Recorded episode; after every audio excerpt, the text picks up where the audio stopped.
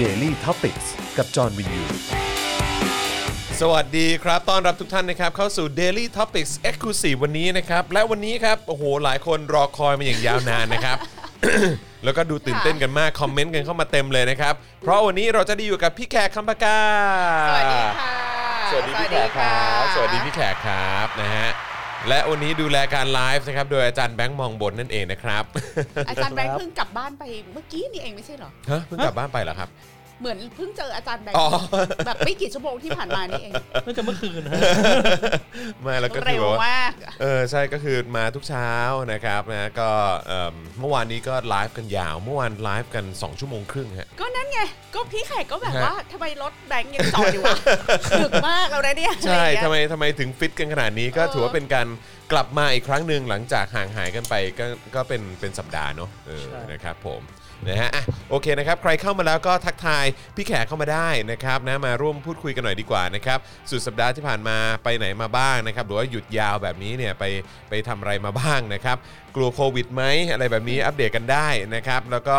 เอ่อสถานการณ์เอ่อการบ้านการเมืองในมุมมองของคุณเป็นอย่างไรบ้างตอนนี้ก็ส่งหรือว่าแชร์เข้ามาได้ด้วยเหมือนกันนะครับแต่ว่าวันนี้เดี๋ยวต้องมาดูกันนะครับว่าพี่แขกจะมาคุยกันในประเด็นไหนหรือว่าเรื่องอะไร เป็นประเด็นที่ตัวเองไม่ถนัดแต่อยากคุย อ่า เออ ครับผมนะฮะน่าสนใจนะครับ แล้วก็แน่นอนนะครับเอ่อคุณผู้ชมนะฮะและคุณผู้ฟังนะครับก็สามารถเอ่อสนับสนุนพวกเราได้นะครับ ผ่านทางบัญชีกสิกรไทยนะครับ0698 975 539 หรือสแกน QR Code ก็ได้นะครับอ่าแล้วก็ยังสามารถสนับสนุนเราแบบรายเดือนได้ด้วยนะครับ ผ่านทาง YouTube Membership นะครับนะฮะกดปุ่มจอยหรือสมัครข้างปุ่ม subscribe ได้เลยนะครับนะฮะแล้วก็เข้าไปเลือกแพ็กเกจในการสนับสนุนได้ อันนี้ก็จะเป็นการเติมพลังให้กับเราแบบรายเดือนนั่นเองนะครับ แล้วก็อย่าลืมกดกระดิ่งด้วยนะครับ จะได้เตือนทุกๆ ครั้งที่มีคลิปใหม่หรือว่ามีไลฟ์ไหมคุณได้ติดตามกันเหมือนวันนี้คุณจะได้ไม่พลาดนะฮะที่จะได้มาเจอพี่แขกด้วยนะครับ ทาง Facebook นะฮะก็กดปุ่ม Become a supporter ได้เลยนะครับนะฮะอันนี้ก็เป็นช่องทางในการสนับสนุนแบบรายเดือนผ่านทาง Facebook นะครับแล้วก็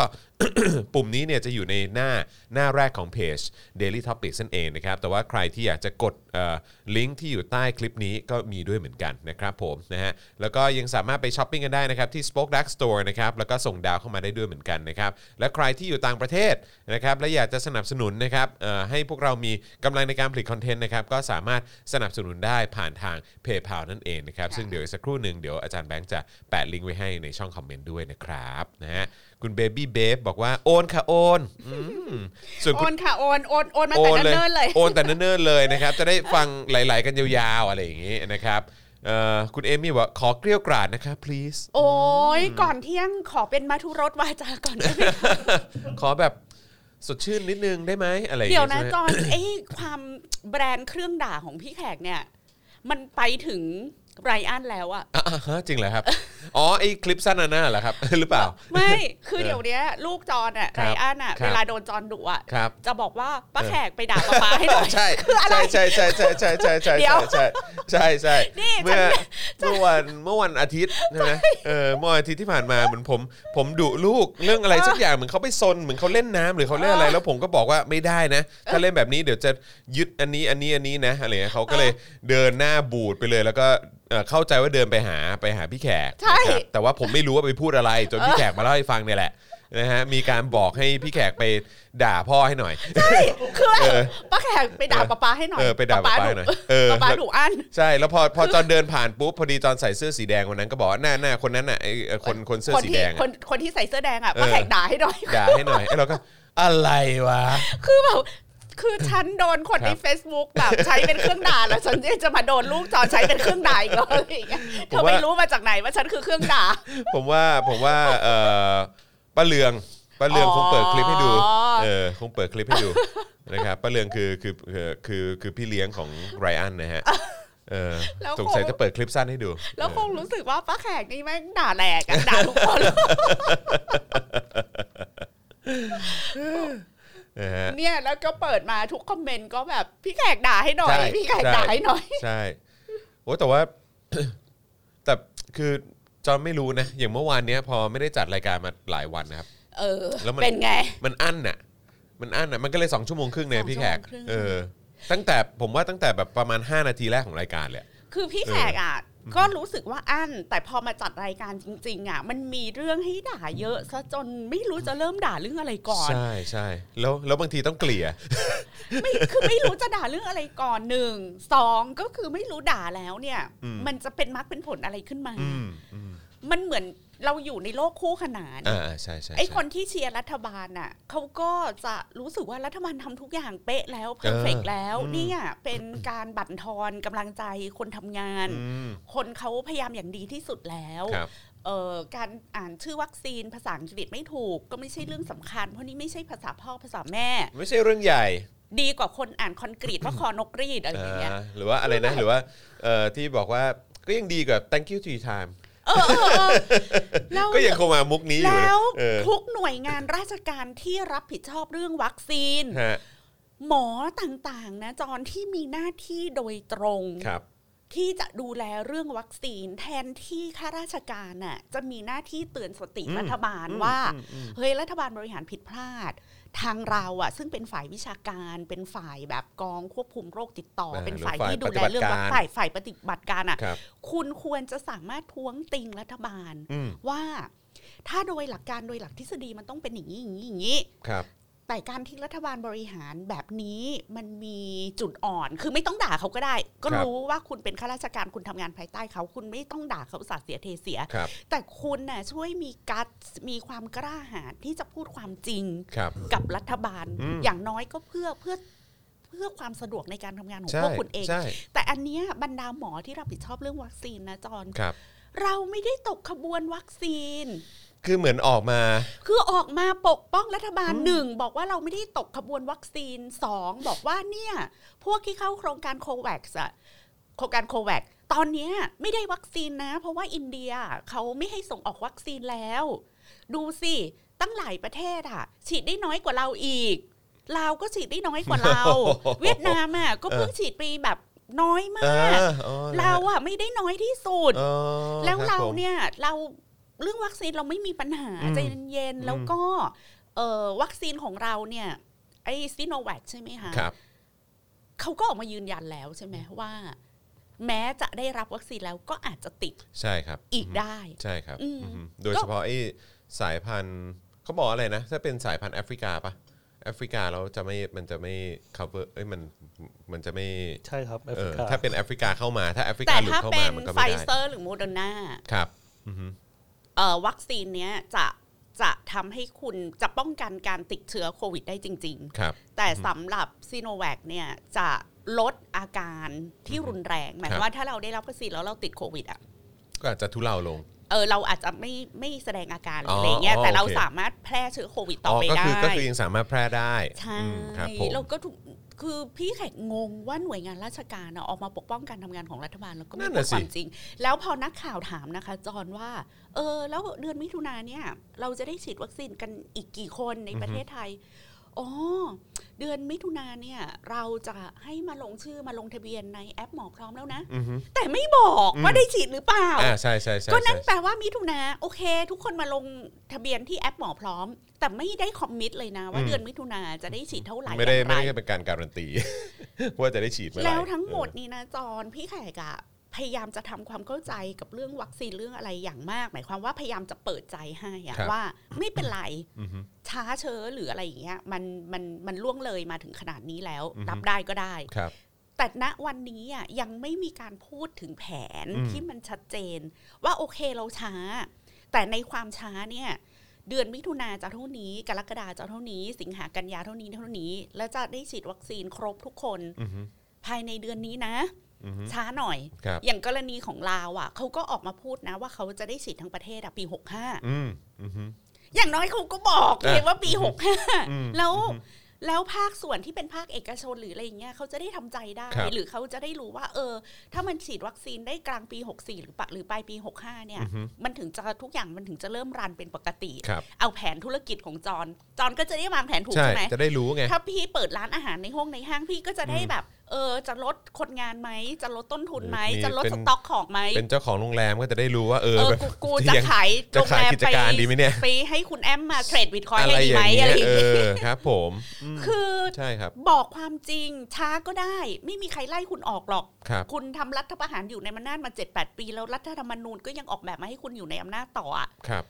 แต่อย่างน้อยช่วยพูดหน่อยว่ามันเกิดอะไรขึ้น อืม แต่นี่คือไม่พูดความจริง อืม แล้วสิ่งที่พูดแต่ละวันก็พูดไม่ตรงกัน ครับ เสร็จแล้วก็เอารัฐมนตรี DES มาบอกว่า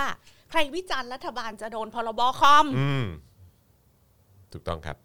แล้วมันจะอยู่กันยังไง ครับอืม เวลาเราสอนลูกสอนหลานอ่ะจอนเราก็ ครับ จะคุยกับลูกหลานเราใช่ไหมว่าทำผิดไม่เป็นไรขอให้พูดความจริง อืม เพราะว่าถ้าไม่เอาความจริงมาคุยกันน่ะ เราจะหาทางออกของปัญหาร่วมกันไม่ได้ ใช่ครับ เราจะแก้ปัญหานี้ไม่ได้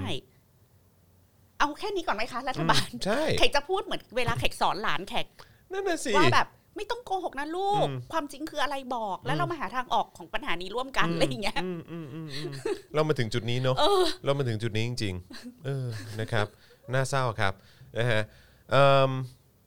คุณ where is John ปาล์มอะไรนะฮะเอ่อโหลดแอปจนเมมเต็มจะได้ฉีดยังเหอะ โอ้โหครับผมนะฮะ แล้วเมื่อวานเขาก็มายืนยันกันนะคะ ว่าเขา ครับ มีเงิน 3.8 แสนล้าน ใช่ซึ่ง เหลือ ฟังดูเยอะมากเลย สา ฟังดูมารถ เย รั อะ บมื เย อ อะ กับโควิดได้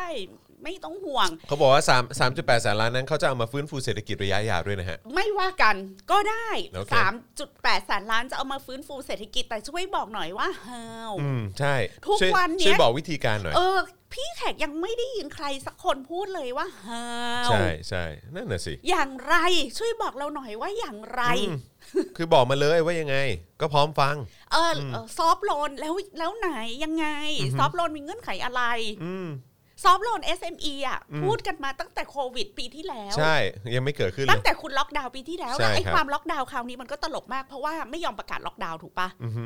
ซึ่งเรียนรู้แล้วว่า ครับ ถ้าล็อกดาวน์อ่ะจะต้องชดเชยเยียวยา อืม ก็เลยไม่ประกาศล็อกดาวน์ อ่ะอือฮึ เพราะว่าไม่ต้องการ ชดเชยเยียวยา เพราะไม่มีตังค์ด้วยหรือเปล่า ใช่ แต่แต่แต่ปล่อยให้ทุกคนน่ะตัดสินใจกันเอาเอง อ่าใช่ แล้วบรรดาร้านอาหารนะคะจอนตอนนี้หลาย ๆ ร้านน่ะไม่ให้นั่งกินในร้าน อ่ะใช่อือฮึ คือพอไม่ล็อกดาวน์ทุกคนก็เซ็นเซอร์ตัวเองเพราะ ครับ ทุกคนกลัวมีความผิด ครับ และ ไม่อยาทุก ก มี คน ปัญหา และทุกคนก็กลัวว่าถ้าเกิดชื่อร้านอาหารตัวเองอ่ะไปปรากฏในไทม์ไลน์ ครับ ของคนที่ได้รับเชื้อโควิด ก็ซวยดิ อืมอือฮึอืม แล้วพอทุกคนไม่อยากซวย ทุกคนก็ต้องชิงเซ็นเซอร์ตัวเอง นั่นก็คือทำให้มันเลยเถิดกว่าที่มันควรจะทำ ครับอือฮึ แล้ว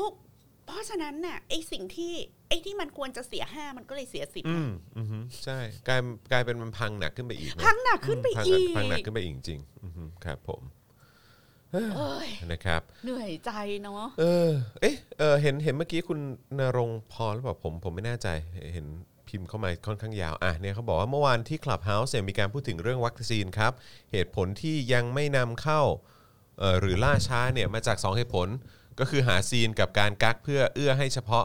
บริษัทในเครือพวกพ้องถึงจะนำเข้าได้สะดวกเช่นเช่น การนำเข้ายาชนิดอื่นๆ หากไม่ใช่บริษัทในกลุ่มก้อน พวกเขาจะโดนกักแต่ยาตัวไหนเป็นยาที่บริษัทในเครือของพวกเขา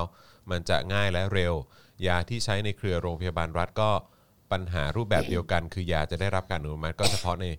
ในเครือของพวกเขาเอออันนี้ย่ออีกทีก็ได้อ๋อโอเคครับผมอืม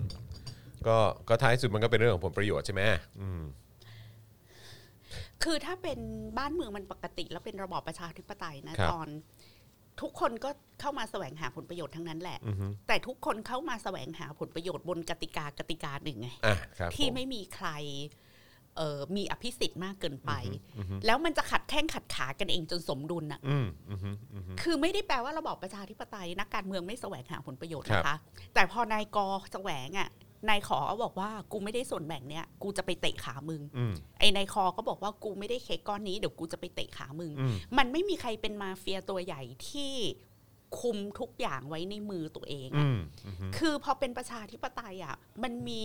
เค้กก้อนตรงเนี้ยแล้วทุกคนน่ะก็จะมา มาขัดแข้งขัดขากันเพื่อให้ได้กินเค้กมากที่สุดใช่ไหม อืม แล้วสุดท้ายอ่ะส่วนต่างของเค้กแต่ละก้อนน่ะมันจะต่างกันไม่มาก ครับ เพราะจะไม่มีใครยอมให้ใครได้ไปครึ่ง ม ก้อนอยู่คนเดียว อืมใช่ แต่ไอ้ระบอบเผด็จการหรือระบอบมาเฟียแบบที่เราอยู่ทุกวันเนี้ย อือฮึ มันมีกลุ่มคนกลุ่มหนึ่งอ่ะ อือฮึมันฮุบเลย มันฮุบเลย มันฮุบ มันเลเอายฮะ ไปสามใน มัน สี่ ฮุบ อะไรอย่างเงี้ย เลยครับ เอ ใช่ อ ใช่ใช่ แล้วก็ อือฮึ บรรดานักการเมืองทั้งหลายก็จะไปขอขอเศษขอเลยอ่ะจาก อือฮึ อีมาเฟียพวก อื นี้อะ มอืมอืม จากเซี่ยวเล็ก ๆ ที่เหลืออ ค ยู่ รับ แล้วก็ไม่มีใครกล้าไปขัดแข้งขัดขากันเหมือนตอนที่นักการเมืองมันแชร์อำนาจกัน อืม ล้วนๆน่ะ อือฮึ คือไม่มีมาเฟียมีแต่นักการเมืองแบบ อืม เท่ากันหมดอ่ะ ครับครับครับ คือเลวเท่ากันหมด ครับผม แต่ว่าตอนนี้นี่คือแบบว่าเขามันก็จะมีกลุ่มก้อนกลุ่มหนึ่ง เอ ที่ อ หัวแบบหัวแบบนะกิน เออ รวบหมดเลยอ่ะ มันมีมาเฟียอยู่เอาละค่ะคุณผู้ชมเข้าเรื่องเราเลยดีกว่า เข้าเรื่องดีกว่านะครับอ่ะแต่ว่าย้ำอีกครั้งนะครับ ตอนนี้เอ่อคุณผู้ชมอย่าลืมสนับสนุนพวกเรานะครับ ผ่านทางบัญชีกสิกรไทยนะครับ 0698 975 539 หรือสแกนเคอร์โคก็ได้นะครับ ใครอยู่ต่างประเทศก็สนับสนุนเราผ่านทางเพย์พาได้นะครับ เดี๋ยวอาจารย์แบงค์จะแปะลิงก์ไว้ให้นะครับนะฮะแล้วก็เอิ่ม อย่าลืมสนับสนุนแบบรายเดือนผ่านทาง YouTube Membership แล้วก็ Facebook Supporter ด้วยนะครับนะฮะวันนี้เราจะมาคุยกันเอ่อย้ำอีกครั้งแล้วกันครับ วันนี้เราจะคุยกันในประเด็นไหนดีครับ คือจริง ๆ แล้วอะเรื่องเนี้ยควรจะเป็นประเด็นที่อาจารย์วิโรธพูดหรืออะไรอย่าง ค เงี้ รั ย บ นะ ผม มันเป็นเรื่องเศรษฐกิจแล้ว ครับ เป็นเรื่อง ผ ที่ ม พี่แขกไม่ค่อยถนัดแต่พี่แขกเห็นว่าช่วงสองสัปดาห์ที่ผ่านมาตั้งแต่ปิดสงกรานต์นะคะ ครับ คนไทยทั้งประเทศอ่ะ ถูกทำให้หมกมุ่นอยู่กับภาวะกลัวติดโควิด อ่าใช่ เหมือนประมาณ 50%ของประชากรน่ะตื่นขึ้นมาด้วยความรู้สึกว่าวันนี้กูติดโควิดแล้วหรือยัง แล้วเราก็ลืมทุกเรื่อง ครับ ที่อยู่รอบตัวเรา ไม่ว่าจะเป็นเรื่องการแก้ไขรัฐธรรมนูญ ไม่ว่าจะเป็นเรื่องเออนักโทษการเมืองนะคะที่ยังไม่ได้รับสิทธิประกันตัว เมื่อวานเพนกวินก็ถอนทนายไปแล้วอีกหนึ่งคดี ครับ อะไรอย่างเงี้ยแล้วก็ยังมีปัญหาเรื้อรังคาราคาซังเราอีกหลายประเด็น เต็ ปั ม ญ ไป หา หมด เรื่อง เลย การปฏิรูปการศึกษาและมนตรี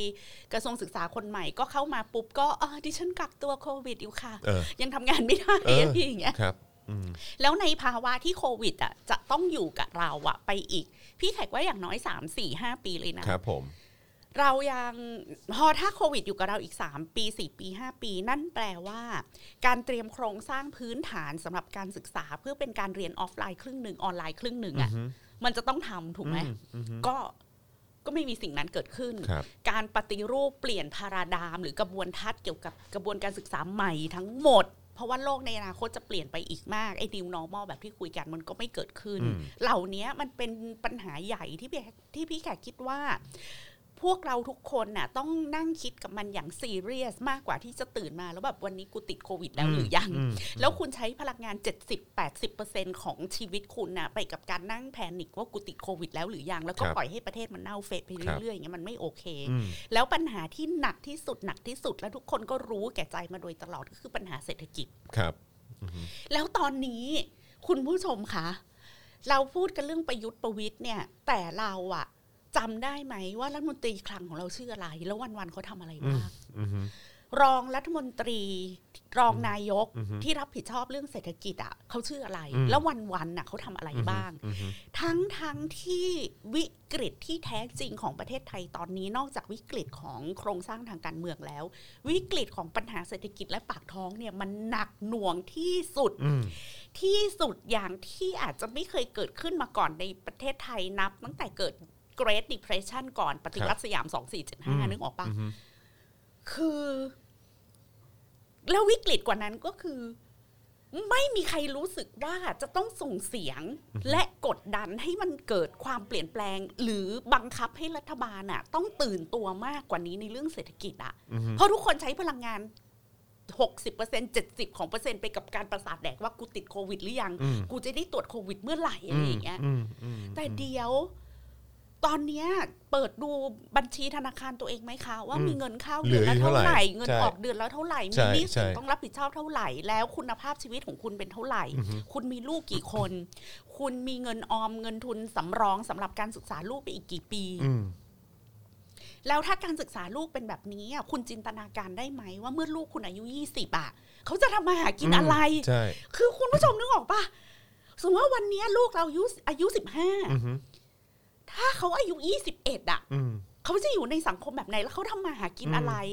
แล้วงานการเขาเขาจะได้เงินเดือนเท่าไหร่ อืม แล้ว จะได้ลืมตา แล้ อ้าว ปาก ใน ไหม ห้าห้าปีหกปีข้างหน้าเราอายุเท่าไหร่ อือฮึ เรามีแนวโน้มที่จะมีเงินเก็บเท่าไหร่ ครับ พวกเราสุขภาพกายและจิตเราจะเป็นอย่างไร อือฮึ แล้วถ้าสุขภาพกายและจิตเราไม่แข็งแรงพอ เออใครจะซัพพอร์ตลูกหรือยังไงนึกออกว่าคือออฮึ เออเรื่องพวกเนี้ยมันจะเป็นเรื่องที่ติดพันกันไปเรื่อย ๆ ครับ แล้วมาดูเรื่องพื้นฐานก่อนนะ เออการท่องเที่ยวของเราประมาณ 13%ของ GDP ใช่ไหม ครับ เกษตรของเราประมาณเท่าไหร่ 8%ของ GDP ครับ อันนี้มันก็ 20%ของ GDP แล้ว อือนะฮึ เออการส่งออกของเราเป็นกี่เปอร์เซ็นต์ของ อืม GDP คิดคร่าวๆนะ ไม่ต้องเอาตัวเลขเป๊ะๆอะประมาณ ครับ 30%ของ GDP ที่เราเคยมีนะคะ ที่มันเป็นเครื่องยนต์กลไกขับเคลื่อนเศรษฐกิจอะมันหายไปหมดแล้วนะ แล้วตอนนี้ยางกิโลละเท่าไหร่ เออ มีใครพูดถึงไหม ใช่ใช่ใช่ ข้าว ใช่ เกวียน ใช่ ละเท่าไหร่มีใคร อือฮึ พูดถึงไหม ครับ นโยบายประกันราคาข้าวอะไรยังไง ชาวนาปลูกข้าวแล้วขายได้ไหม อือฮึ หนี้สินชาวนาเป็นยังไงหนี้สินเกษตรกรสวนยางเป็นยังไงหนี้สินเกษตรกรปลูกมันสำปะหลังไร่อ้อยเป็นยังไงราคาน้ำตาลเป็นยังไงเพื่อเศรษฐกิจสิคือตอนเนี้ยมันเหมือนประเทศไทยไม่เคยมีเรื่องเหล่านี้อยู่เลยอ่ะ มใช่ถูกมองข้ามไปหมด เออ แล้วก็เราก็จะมีแต่เรื่องแบบ เออน้ำท่วม ฝนแรงไฟป่า อืม แต่มันไม่เกี่ยวข้องกับชีวิตของผู้คนที่จะได้รับผลกระทบกับน้ำท่วมฝนแรงไฟป่า อือฮึ แล้วนโยบายที่จะไปซับซิได้เกษตรกรหรือ คืออยู่ๆว่าเรื่องพวกนี้มันหายไปจากหน้าสื่อหรือปรากฏอยู่ก็ไม่ได้ถูกไฮไลท์ ครับ หรือถูกนำมาพูดถึงมากเท่าที่ควร แล้วเรา อือฮึ ก็ลืมไปเลยว่าองค์คาพยพทางเศรษฐกิจของประเทศไทยมันก็คืออย่างนี้ อืม ท่องเที่ยว อุตสาหกรรมอ่าอุตสาหกรรมท่องเที่ยวและบริการ ครับ การส่งออก อือฮึ ภาคเกษตร อือฮึไปหมดเลย ไปคือคือไปหมดในที่นี้คือเราถูกทำให้ลืมเรื่องพวกนี้ ใช่ครับ ไปโดยสิ้นเชิง แล้วเราก็ลืมไปแล้วว่าเอาเข้าจริงอ่ะประเทศมันต้องขับเคลื่อน อืม เศรษฐกิจไปอย่างไรบ้าง ครับ แล้วเราเจอโควิดมาปีครึ่ง เจอโควิดมาปีครึ่ง นั่นก็แปลว่า ชีวิตคนเกือบครึ่งประเทศอ่ะ มันได้รับผลกระทบจากโควิด ตั้งแต่ตอนล็อกดาวน์ใช่ไหม ครั คะ บ แล้วตั้งแต่ล็อกดาวน์รอบแรกอ่ะ จนถึงวันเนี้ย มันไม่มีนโยบายทางเศรษฐกิจใด ๆ หรือนโยบายใด ๆ จากรัฐบาลน่ะที่มันเกี่ยวกับการฟื้นฟูเศรษฐกิจ แล้วก็ฟื้นฟูคุณภาพชีวิต แล้วเตรียมการที่จะรีสกิลหรือ เปลี่ยนโหมดของการผลิตของประเทศเราอะไปสู่สิ่งอื่น ๆ ที่ อืม ไม่ได้พึ่งพิงการท่องเที่ยว หรือถ้าเราจะกลับมาพึ่งพิงการท่องเที่ยวอย่างอย่างเดิมอะก็ไม่มีแพลนว่าเราจะเปิดประเทศ เพื่อต้อนรับนักท่องเที่ยวได้อีกเมื่อไหร่ อือฮึ ในขณะที่นิวซีแลนด์เปิดแล้ว ออสเตรเลียเปิดแล้ว ออสเตรเลียเปิดแล้ว อือฮึอิสราเอลใช่ไหม อิสราเอลเขาฉลองโยนหน้ากาก เอ ทิ้ อง แล้ ใช่ ว ใช่ มาลดีฟกำลังจะทำวัคซีเคชัน อืม มาลดีฟซึ่งเป็นประเทศยากจนกว่าเรานะคะ อือฮึ และรับบริจาควัคซีนจากทุกแหล่งบนโลกใบนี้กำลังจะขอรับบริจาควัคซีนเพื่อเอามาฉีดให้นักท่องเที่ยว อืมอืม ถ้าหลังจากที่คนมาลดีฟได้รับการฉีดวัค เรีย ซี บ น ร้อย ห ห ม ม ด ดแล้ว แล้ว ครับ เขาก็จะเตรียมวัคซีนว่าถ้าคุณมาเที่ยวมาลดีฟนะ อืม เราจะฉีดวัคซีนให้คุณฟรีเลย อืม แล้วใครถามว่าแล้วแผนการเปิดประเทศเพื่อการท่องเที่ยวของประเทศไทยอะไทม์ไลน์อะมีไทม์ไลน์ออกออกมาให้ไหม อือฮึ แล้วเมื่อวานก็คือ CEO 40 บริษัทใช่ไหมที่ประชุมกันกับหอการค้า ครับ เพื่อที่จะแบบพวกกูจะอยู่กันยังไง คืออ ม ภาคธุรกิจก็ไม่ไหว แล้วเสร็จแล้วประยุทธ์ก็บอกว่า รวมใจไทยสร้างชาติขอบคุณซีอภาคธุรกิจ อืม 40 บริษัทที่มาช่วยรัฐบาลคิดว่าจะต้องทำยังไง เขา พี่กินอีก คือ นะ เขากำลังมาโวยวายว่ากู เขา ไม่กูลำบากกูแย่แล้ว เขากำลังจะ เออ รู้สึกว่ามีรัฐบาลก็เหมือนไม่มีเนี่ย ใช่ พวกเรา ใช่ ต้องมาช่วยกันเองแล้วนะ อือ อะ ฮึ ไรอย่างเงี้ย อือฮึ จนแขกก็รู้สึกว่า ECO 40 บริษัททำไมไม่ไปประชุมกันหน้าทำเนียบเลยวะ ใช่ ประท้วงแม่งเลย ใช่ อะ อืม ก็คือมีรัฐบาลเหมือนเหมือนมีควายสตวงอยู่อะ อืม คื เอาไป มัน ไถนายังไม่ได้เลยควายจริงมันยังเอาไปไถนาได้นึก คือ อ อก เอา ปะ เป็นว่าคือมันไม่ได้ทำหาอะไรเลยอ่ะ เอออ ม ควรนะคะซีโอสี่สิบบริษัทกับหอการค้า ควรจะไปทำคอนเฟอเรนซ์กันหน้ารัฐสภาเลยอะ อือฮึ แล้วก็ช่วยทำงานให้คนในรัฐบาลดูหน่อยว่า อืม เออ คนเขาทำงานกันแบบนี้นะ มาดูงานหน่อยไหม อืม การวางแผนงานการวางแผนธุรกิจการพยายามจะแก้ปัญหาเขาทำกันแบบนี้ อื นะ ม ทีนี้พอเป็นเรื่องปัญหาเศรษฐกิจ พี่แขกก็เลยวันนี้อาจจะเข้าเรื่องละ ครับ วันอังคารซึ่งมันจะเป็นประเด็น exclusive คือไม่ใช่ประเด็นที่เป็นข่าว อืม เอ่อ ข่าวตามตามรายวัน อือฮึ ใช่ไหมคะวันนี้ก็เลยจะมาคุยกันเรื่องวิกฤตของหนี้ครัวเรือน ครั เพ บ ราะมันสืบ อ๋อ เนื่องจากข่าวที่แล้วว่าหนี้ครัวเรือนของประเทศไทยอ่ะมันก็วิกฤตแล้ว แล้วจะมาอ้างว่าหนี้ครัวเรือนสวิสก็สูงมากเหมือนกันนะ อ้างไม่ได้ เพราะว่าหนี้ครัวเรือนของประเทศอย่างสวิสหรือออสเตรเลียเนี่ยมันเป็นหนี้ครัวเรือนที่มันเป็นหนี้สินที่หนึ่งเกิดจากการลงทุน ครับ เพื่อที่จะได้ผลกำไรกลับคืนมา แล้วก็ อือฮึ เป็นหนี้ที่เกิดจากการซื้ออสังหาริมทรัพย์ ซึ่ง ครับ นั่นแปลว่า มูลค่าสินทรัพย์มันจะเพิ่มขึ้นตามวันและเวลา ครับ มันไม่ ผม ใช่หนี้ที่ศูนย์เปล่า อือฮึ แต่หนี้ครัวเรือนของไทยเนี่ยซึ่งกำลังจะเป็นประเทศที่หนี้ครัวเรือนสูงที่สุดในโลก อือฮึ มันเป็นหนี้ที่เกิดจากการบริโภคล้วนล้วนมันเกิดจากการบริโภค เพราะว่าต้องกู้หนี้ยืมสินมากินมาใช้ อืม เพราะว่าเงินมันขาดมืออ อืม อันเนี้ยมันจะเป็นวิกฤตนะคะ แล้ว หนั ก็ กนะฮะ จะมา อืม ดูมาหาทางออกกัน ในขณะที่ทางโลกเขาพูดกันเรื่องดิจิ t a ลเคอเรนซีใช่ไหมคะ เราคงยังไม่ต้องไปถึงจุด ครับ นั้นผหรอ ม กนะ ครับผม เรามาดูว่าคือสำหรับพี่แขกอะเรื่องกองทุนหมู่บ้านหรือการทำนาโนไฟแนนซ์เนี่ย ครับ มันควรจะเป็นประเด็นที่เอามาพูดถึงอย่าง อือฮึ อย่างจริงจัง วันนี้ก็เลยจะคุยเรื่องหนี้ครัวเรือนแล้วก็ทางออกว่ารัฐบาลเนี่ยควรจะทำนาโนไฟแนนซ์ อืม ไม่ใช่เอาเงินมาแจก ครับ ไม่ใช่โครงการคนละครึ่ง ครับ โครงการคนละครึ่งหรืออะไรเงี้ยมันเป็นโครงการที่ช่วยเหลือระยะสั้น และเป็น อืม การช่วยเหลือระยะสั้นที่ที่ก็ไม่ครอบคลุม อือฮึ คือกระตุ้นคือสำหรับพี่แขกนะไอ้พวกคนละครึ่งอ่ะมันเป็นโครงการหาเสียงล้วนๆเลย อืม เพราะว่าพอทุกทุกร้านค้าฉุกติดป้ายอ่ะร้านนี้รับคนละครึ่งอ่ะมันก็เท่ากับเป็นการติดป้ายโฆษณาว่า อืม โอ้โห นี่คืออันนี้สงส์ของนโยบายรัฐบาลนะจ๊ะอะไรอย่างเงี้ย มอืมอืม แล้วอย่างเมื่อวานคุณพิชัยนริธพันธ์นะก็ ครั เส บ นอทางออกให้รัฐบาลแล้วว่าไอ้วิกฤตโควิดระลอกเนี้ยสิ่งที่ต้องทำโดยเร็วนะคือต้องแจกเงินประชาชนคเอ่อครัวเรือนละ 5,000 บาท อืม ทุกครัวเรือนนะ อือฮึ แล้วเป็นการแบบ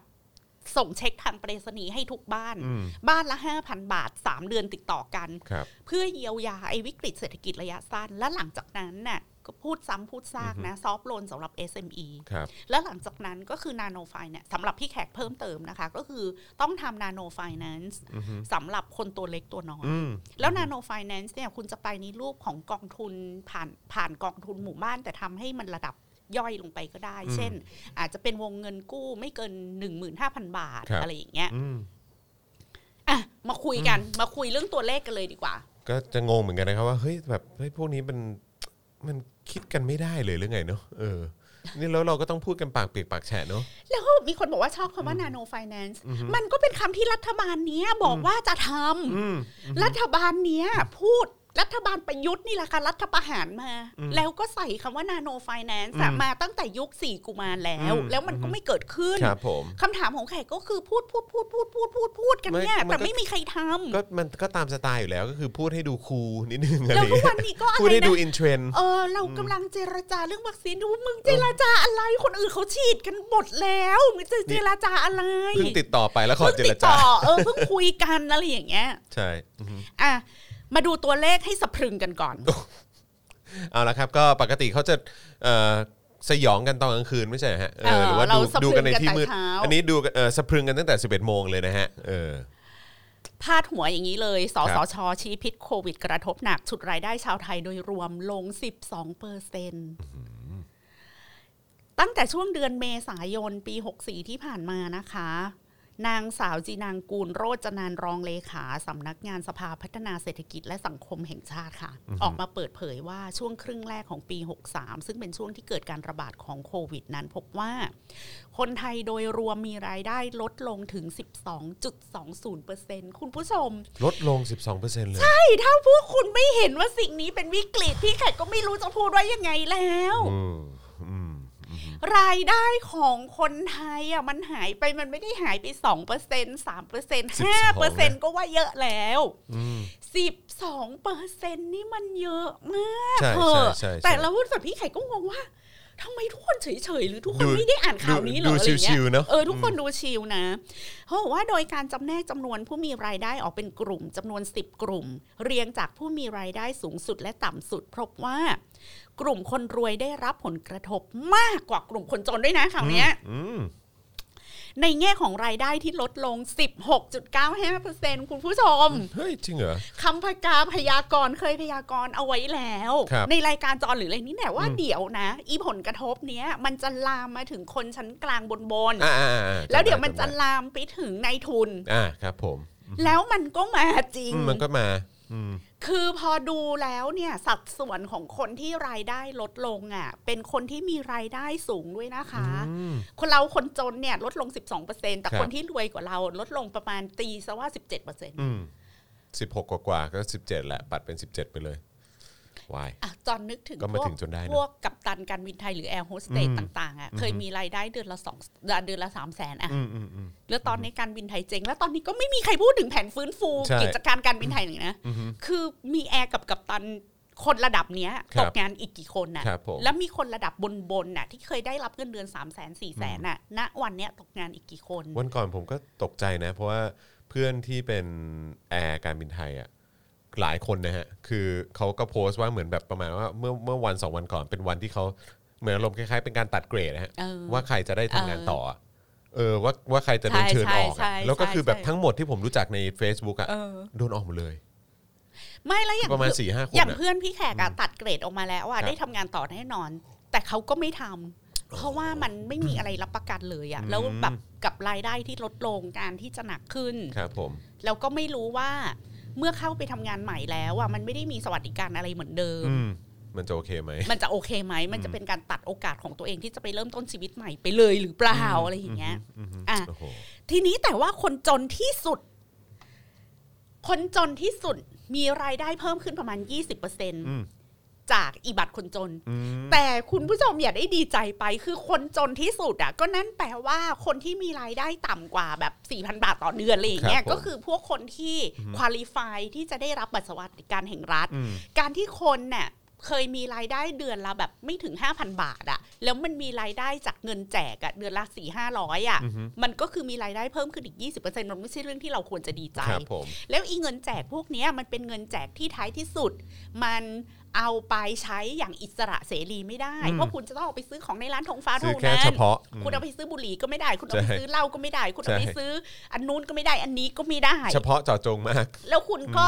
ร้านธงฟ้าขายน้ำมันพืชแพงกว่าโลตัส อืม คุณก็ไม่สามารถไปซื้อโลตัสที่มันถูกกว่าได้ คุณก็ต้องมาซื้อร้านธงฟ้า อืม เพราะว่าเขารับ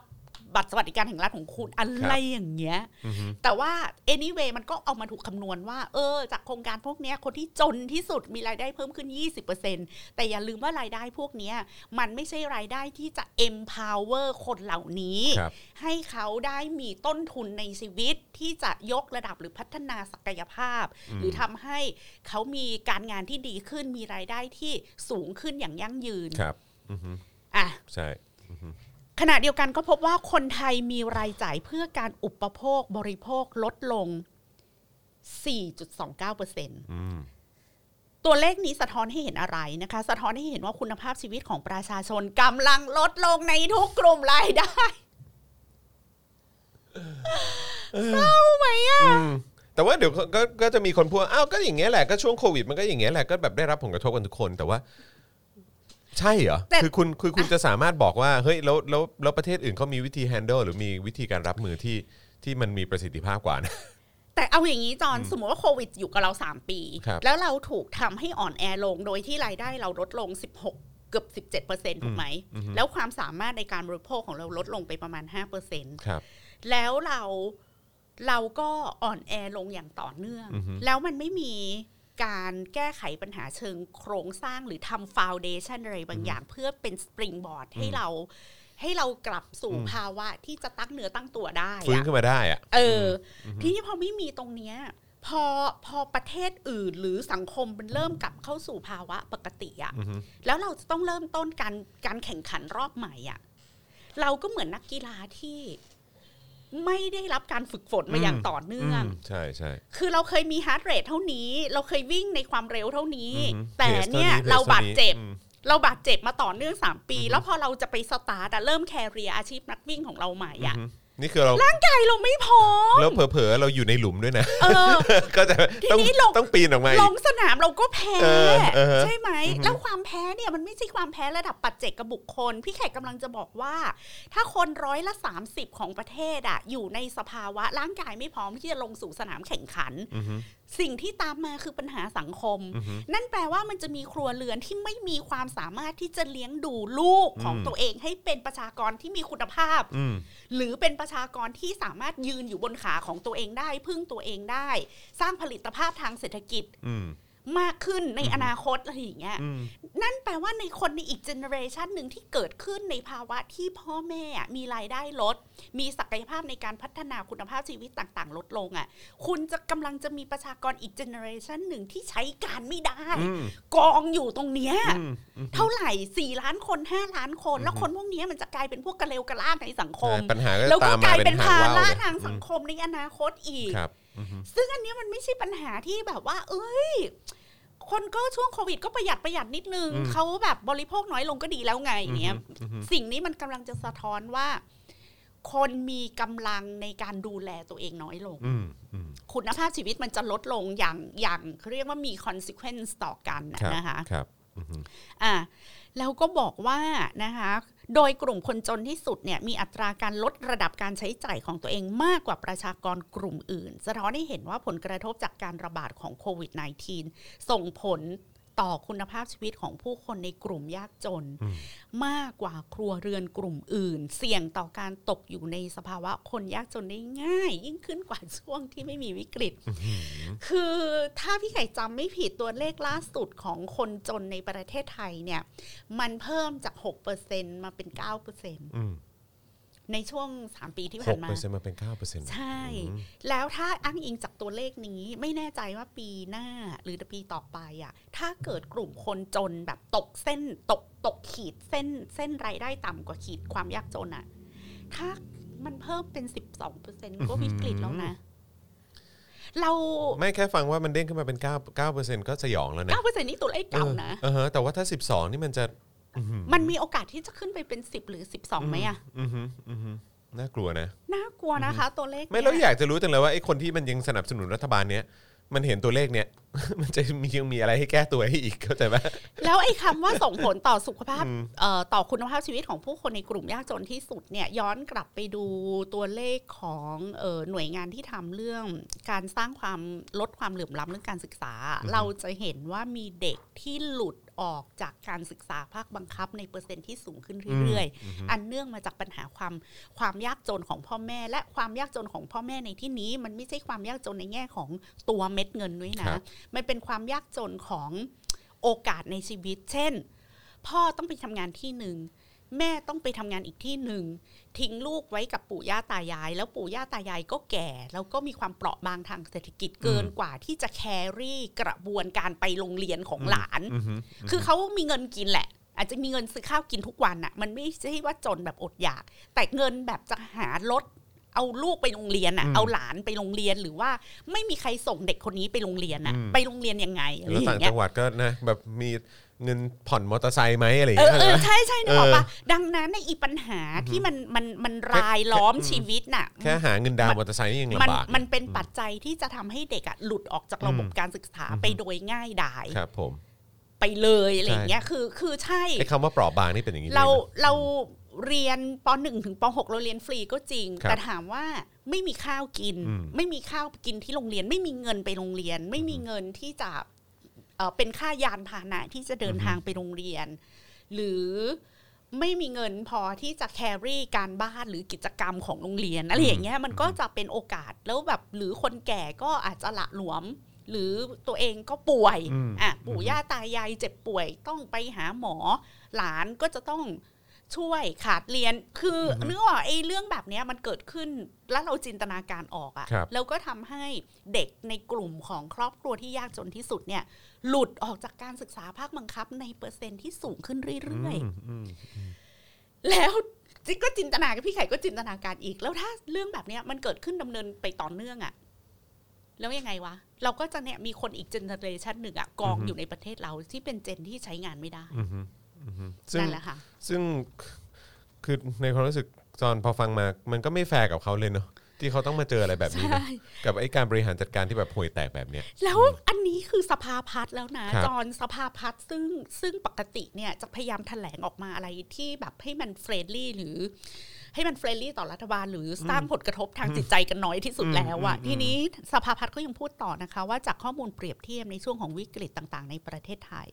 ช่วงวิกฤตต้มยำกุ้ง สถานการณ์แบบนี้จะเกิดขึ้นก็คือภาครัฐจะช่วยคนจน แต่คนรวยจะเจอปัญหารายได้ลดลง แต่พอผ่านสถานการณ์ไประยะหนึ่งรายได้ของคนรวยจะเพิ่มขึ้น ส่วนคนจนก็จะมีรายได้เพิ่มขึ้นเหมือนกันแต่ช้ากว่ามาก ส่วนเรื่องรายจ่ายจากข้อมูลจะเห็นได้ว่ารายจ่ายส่วนนี้ไปปรับลดในทุกกลุ่ม สะท้อนให้เห็นว่าครัวเรือนแต่ละแห่งต่างได้รับผลกระทบจากสถานการณ์ของโควิด ทั้งด้านรายได้แล้วก็รายจ่ายนะคะ ทีนี้สสชก็วิเคราะห์ไว้ด้วยว่าวิกฤตโควิด -19 เนี่ยมีส่วนทำให้ช่องว่างรายได้ของคนไทยลดลง เพราะว่าคนจนคนรวยก็จนลง อืมอืม ดีใจไหมคะ รัฐบาลนี้ประสบความสำเร็จในการลดความเหลื่อมล้ำค่ะ อืม ด้วยการทำให้คนที่เคยมีรายได้สูงเนี่ยมี ครับ รายได้ต่ำลง ใช่ ก็จะได้มาอยู่ใกล้กันมากขึ้นเออ ส่วนคนจนมีรายได้เพิ่ม ขึ้น แม้คุณภาพชีวิตจะแย่ลงในภาพรวม ควรจะรู้สึกดีไหมเนี่ย คือพี่ไก่อ่านอันเนี้ยพี่ไก่ไม่รู้แบบไม่รู้ว่าเราควรจะรู้สึกยังไง นั่นนะสิ เดี๋ยวอ่านให้ฟังอีกครั้งหนึ่ง ค นะ รับ คะ ผม ช่องว่างรายได้คนไทยลดลงเอ่อความมั่งคั่งนะคะ ของกลุ่มคนรวยลดลง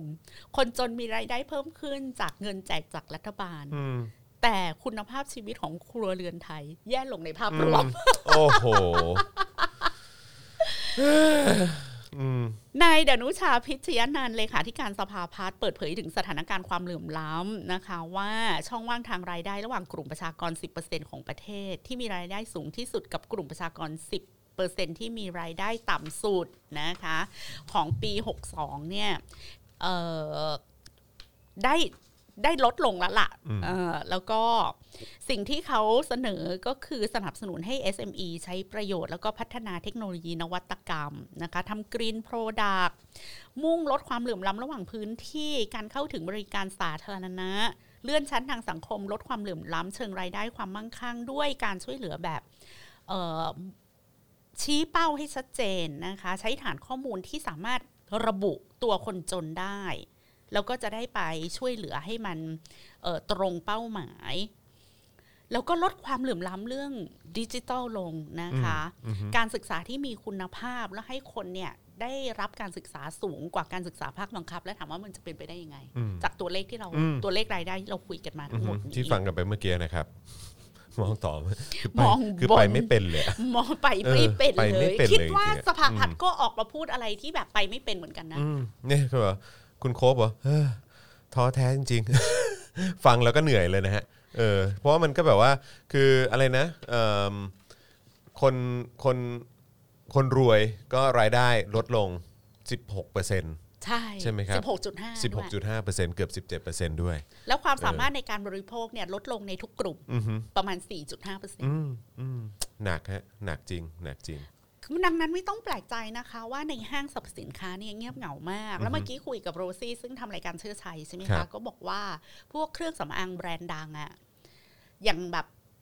ปกติก็ขายน้ำหอมคนละห้าหกพันใช่ป่ะตอนนี้ต้องมาทำโปรขายแฮนด์ครีมอะ ว้ายตายแล้วอืมหนักจริงครับแล้วแล้วแล้วแล้วมันจะน่ากลัวมากนะเอ่อสำหรับเอ่อคุณผู้ชมและคุณผู้ฟังนะครับ คือที่เราคุยกันภายในบ้านนะฮะคุยกันเล่นๆเฉยๆว่า เมื่อถึงวันไหนที่สาวๆเนี่ยเริ่มคิดแล้วว่าฉันจะซื้อลิปสติกใหม่ดีหรือเปล่าอะโอ้วันนั้นคือวันที่เราต้องคิดแล้วนะว่า เออแบบสิ่งที่คอยขับเคลื่อนเศรษฐกิจ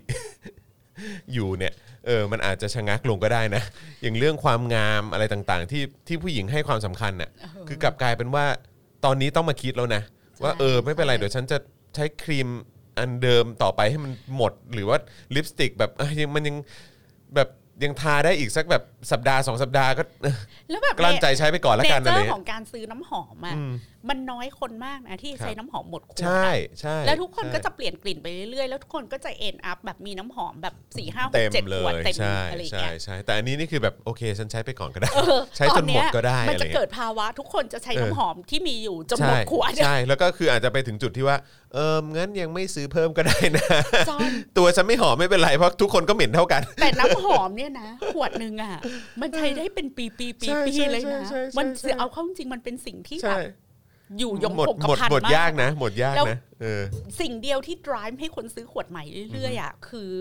คือกิเลสล้ อ่า วนๆ ใช่ อะ ใช่ แต่ ใช่ ทีเนี้ย ใช่ ถ้ามันไม่มีเงินในกระเป๋าอ่ะ อืม ไอ้กิเลสตัวเนี้ย อืม มันก็ต้องถูกระงับไง ใช่ แล้วนี่ยังไม่พูดถึงแบบอะไรนะ แบบแป้งรองพื้นเอ่อสกินแคร์อะไรต่างๆอีกนะ หรือว่าไอ้พวกเอ่ออาหารเสริมอะไรอย่างเงี้ย ใช่ คือแบบโอ้ ใช่ โหเตรียมตัวเลยค่ะ เตรียมตัววันนั้นมันจะมาถึงจริงๆค่ะไอ้วันที่เราคิดว่ามันไม่มีทางมาถึงนะ ใช่ มัน แล้ว จะมาแล้วสิ แล้วลองจินตนาการเถอะว่าทั้งหมดเนี่ยมันเป็นมูลค่าเท่าไหร่ในตลาด ใช่ แล้วเงินมันหายไปจากตลาด ใช่ เท่าไหร่ ใช่ใช่แล้วนี่นี่นี่ยังไม่พูดถึงอันนี้คือถ้าพูดถึงไอ้สิ่งที่อยู่รอบตัวคุณสุภาพสตรีเนี่ยก็ไม่ทำคือร้านทำเล็บอย่างเงี้ย เออ ร้านทำผมอย่างเงี้ย ใช่ เออแบบว่าโอเค ช่วงนี้ทำเล็บบ่อยเหมือนแต่ก่อนไหม เออ ทำสีผมเหมือนแต่ก่อนไหม เออ เออเข้าร้านใดอะไรต่างๆ บ่อยโอ้โหมันแบบโอ้โหมันเห็นหมดนะฮะว่ามันกระทบจริงๆ จากเคยติดดอกไม้ที่เล็บแบบ อ่า แปดนิ้วอะจะ ใช่ เหลือสามนิ้วอะไรอย่างเงี้ย ใช่อะไรอย่างเงี้ยเออหรือว่าโอเคแบบไม่เป็นไรก็แค่ ขัดเป็นสีนูดก็พอไม่เป็นไรอะไรอย่างเงี้ย อ่ามาดูสถานการณ์หนี้ครัวเรือน ครับ นะคะ ย้อนทบทวนตัวเลขกันนิดนึง ครับผม เอ่อเดือนกันยาปี 62 มีรายงานว่ามูลค่าหนี้ครัวเรือนไทยไตรมาสแรกของปีพุ่งขึ้นถึง 13 ล้านล้านบาท สูงเป็น 13 ล้านล้านบาท อันดับ 2 ของเอเชีย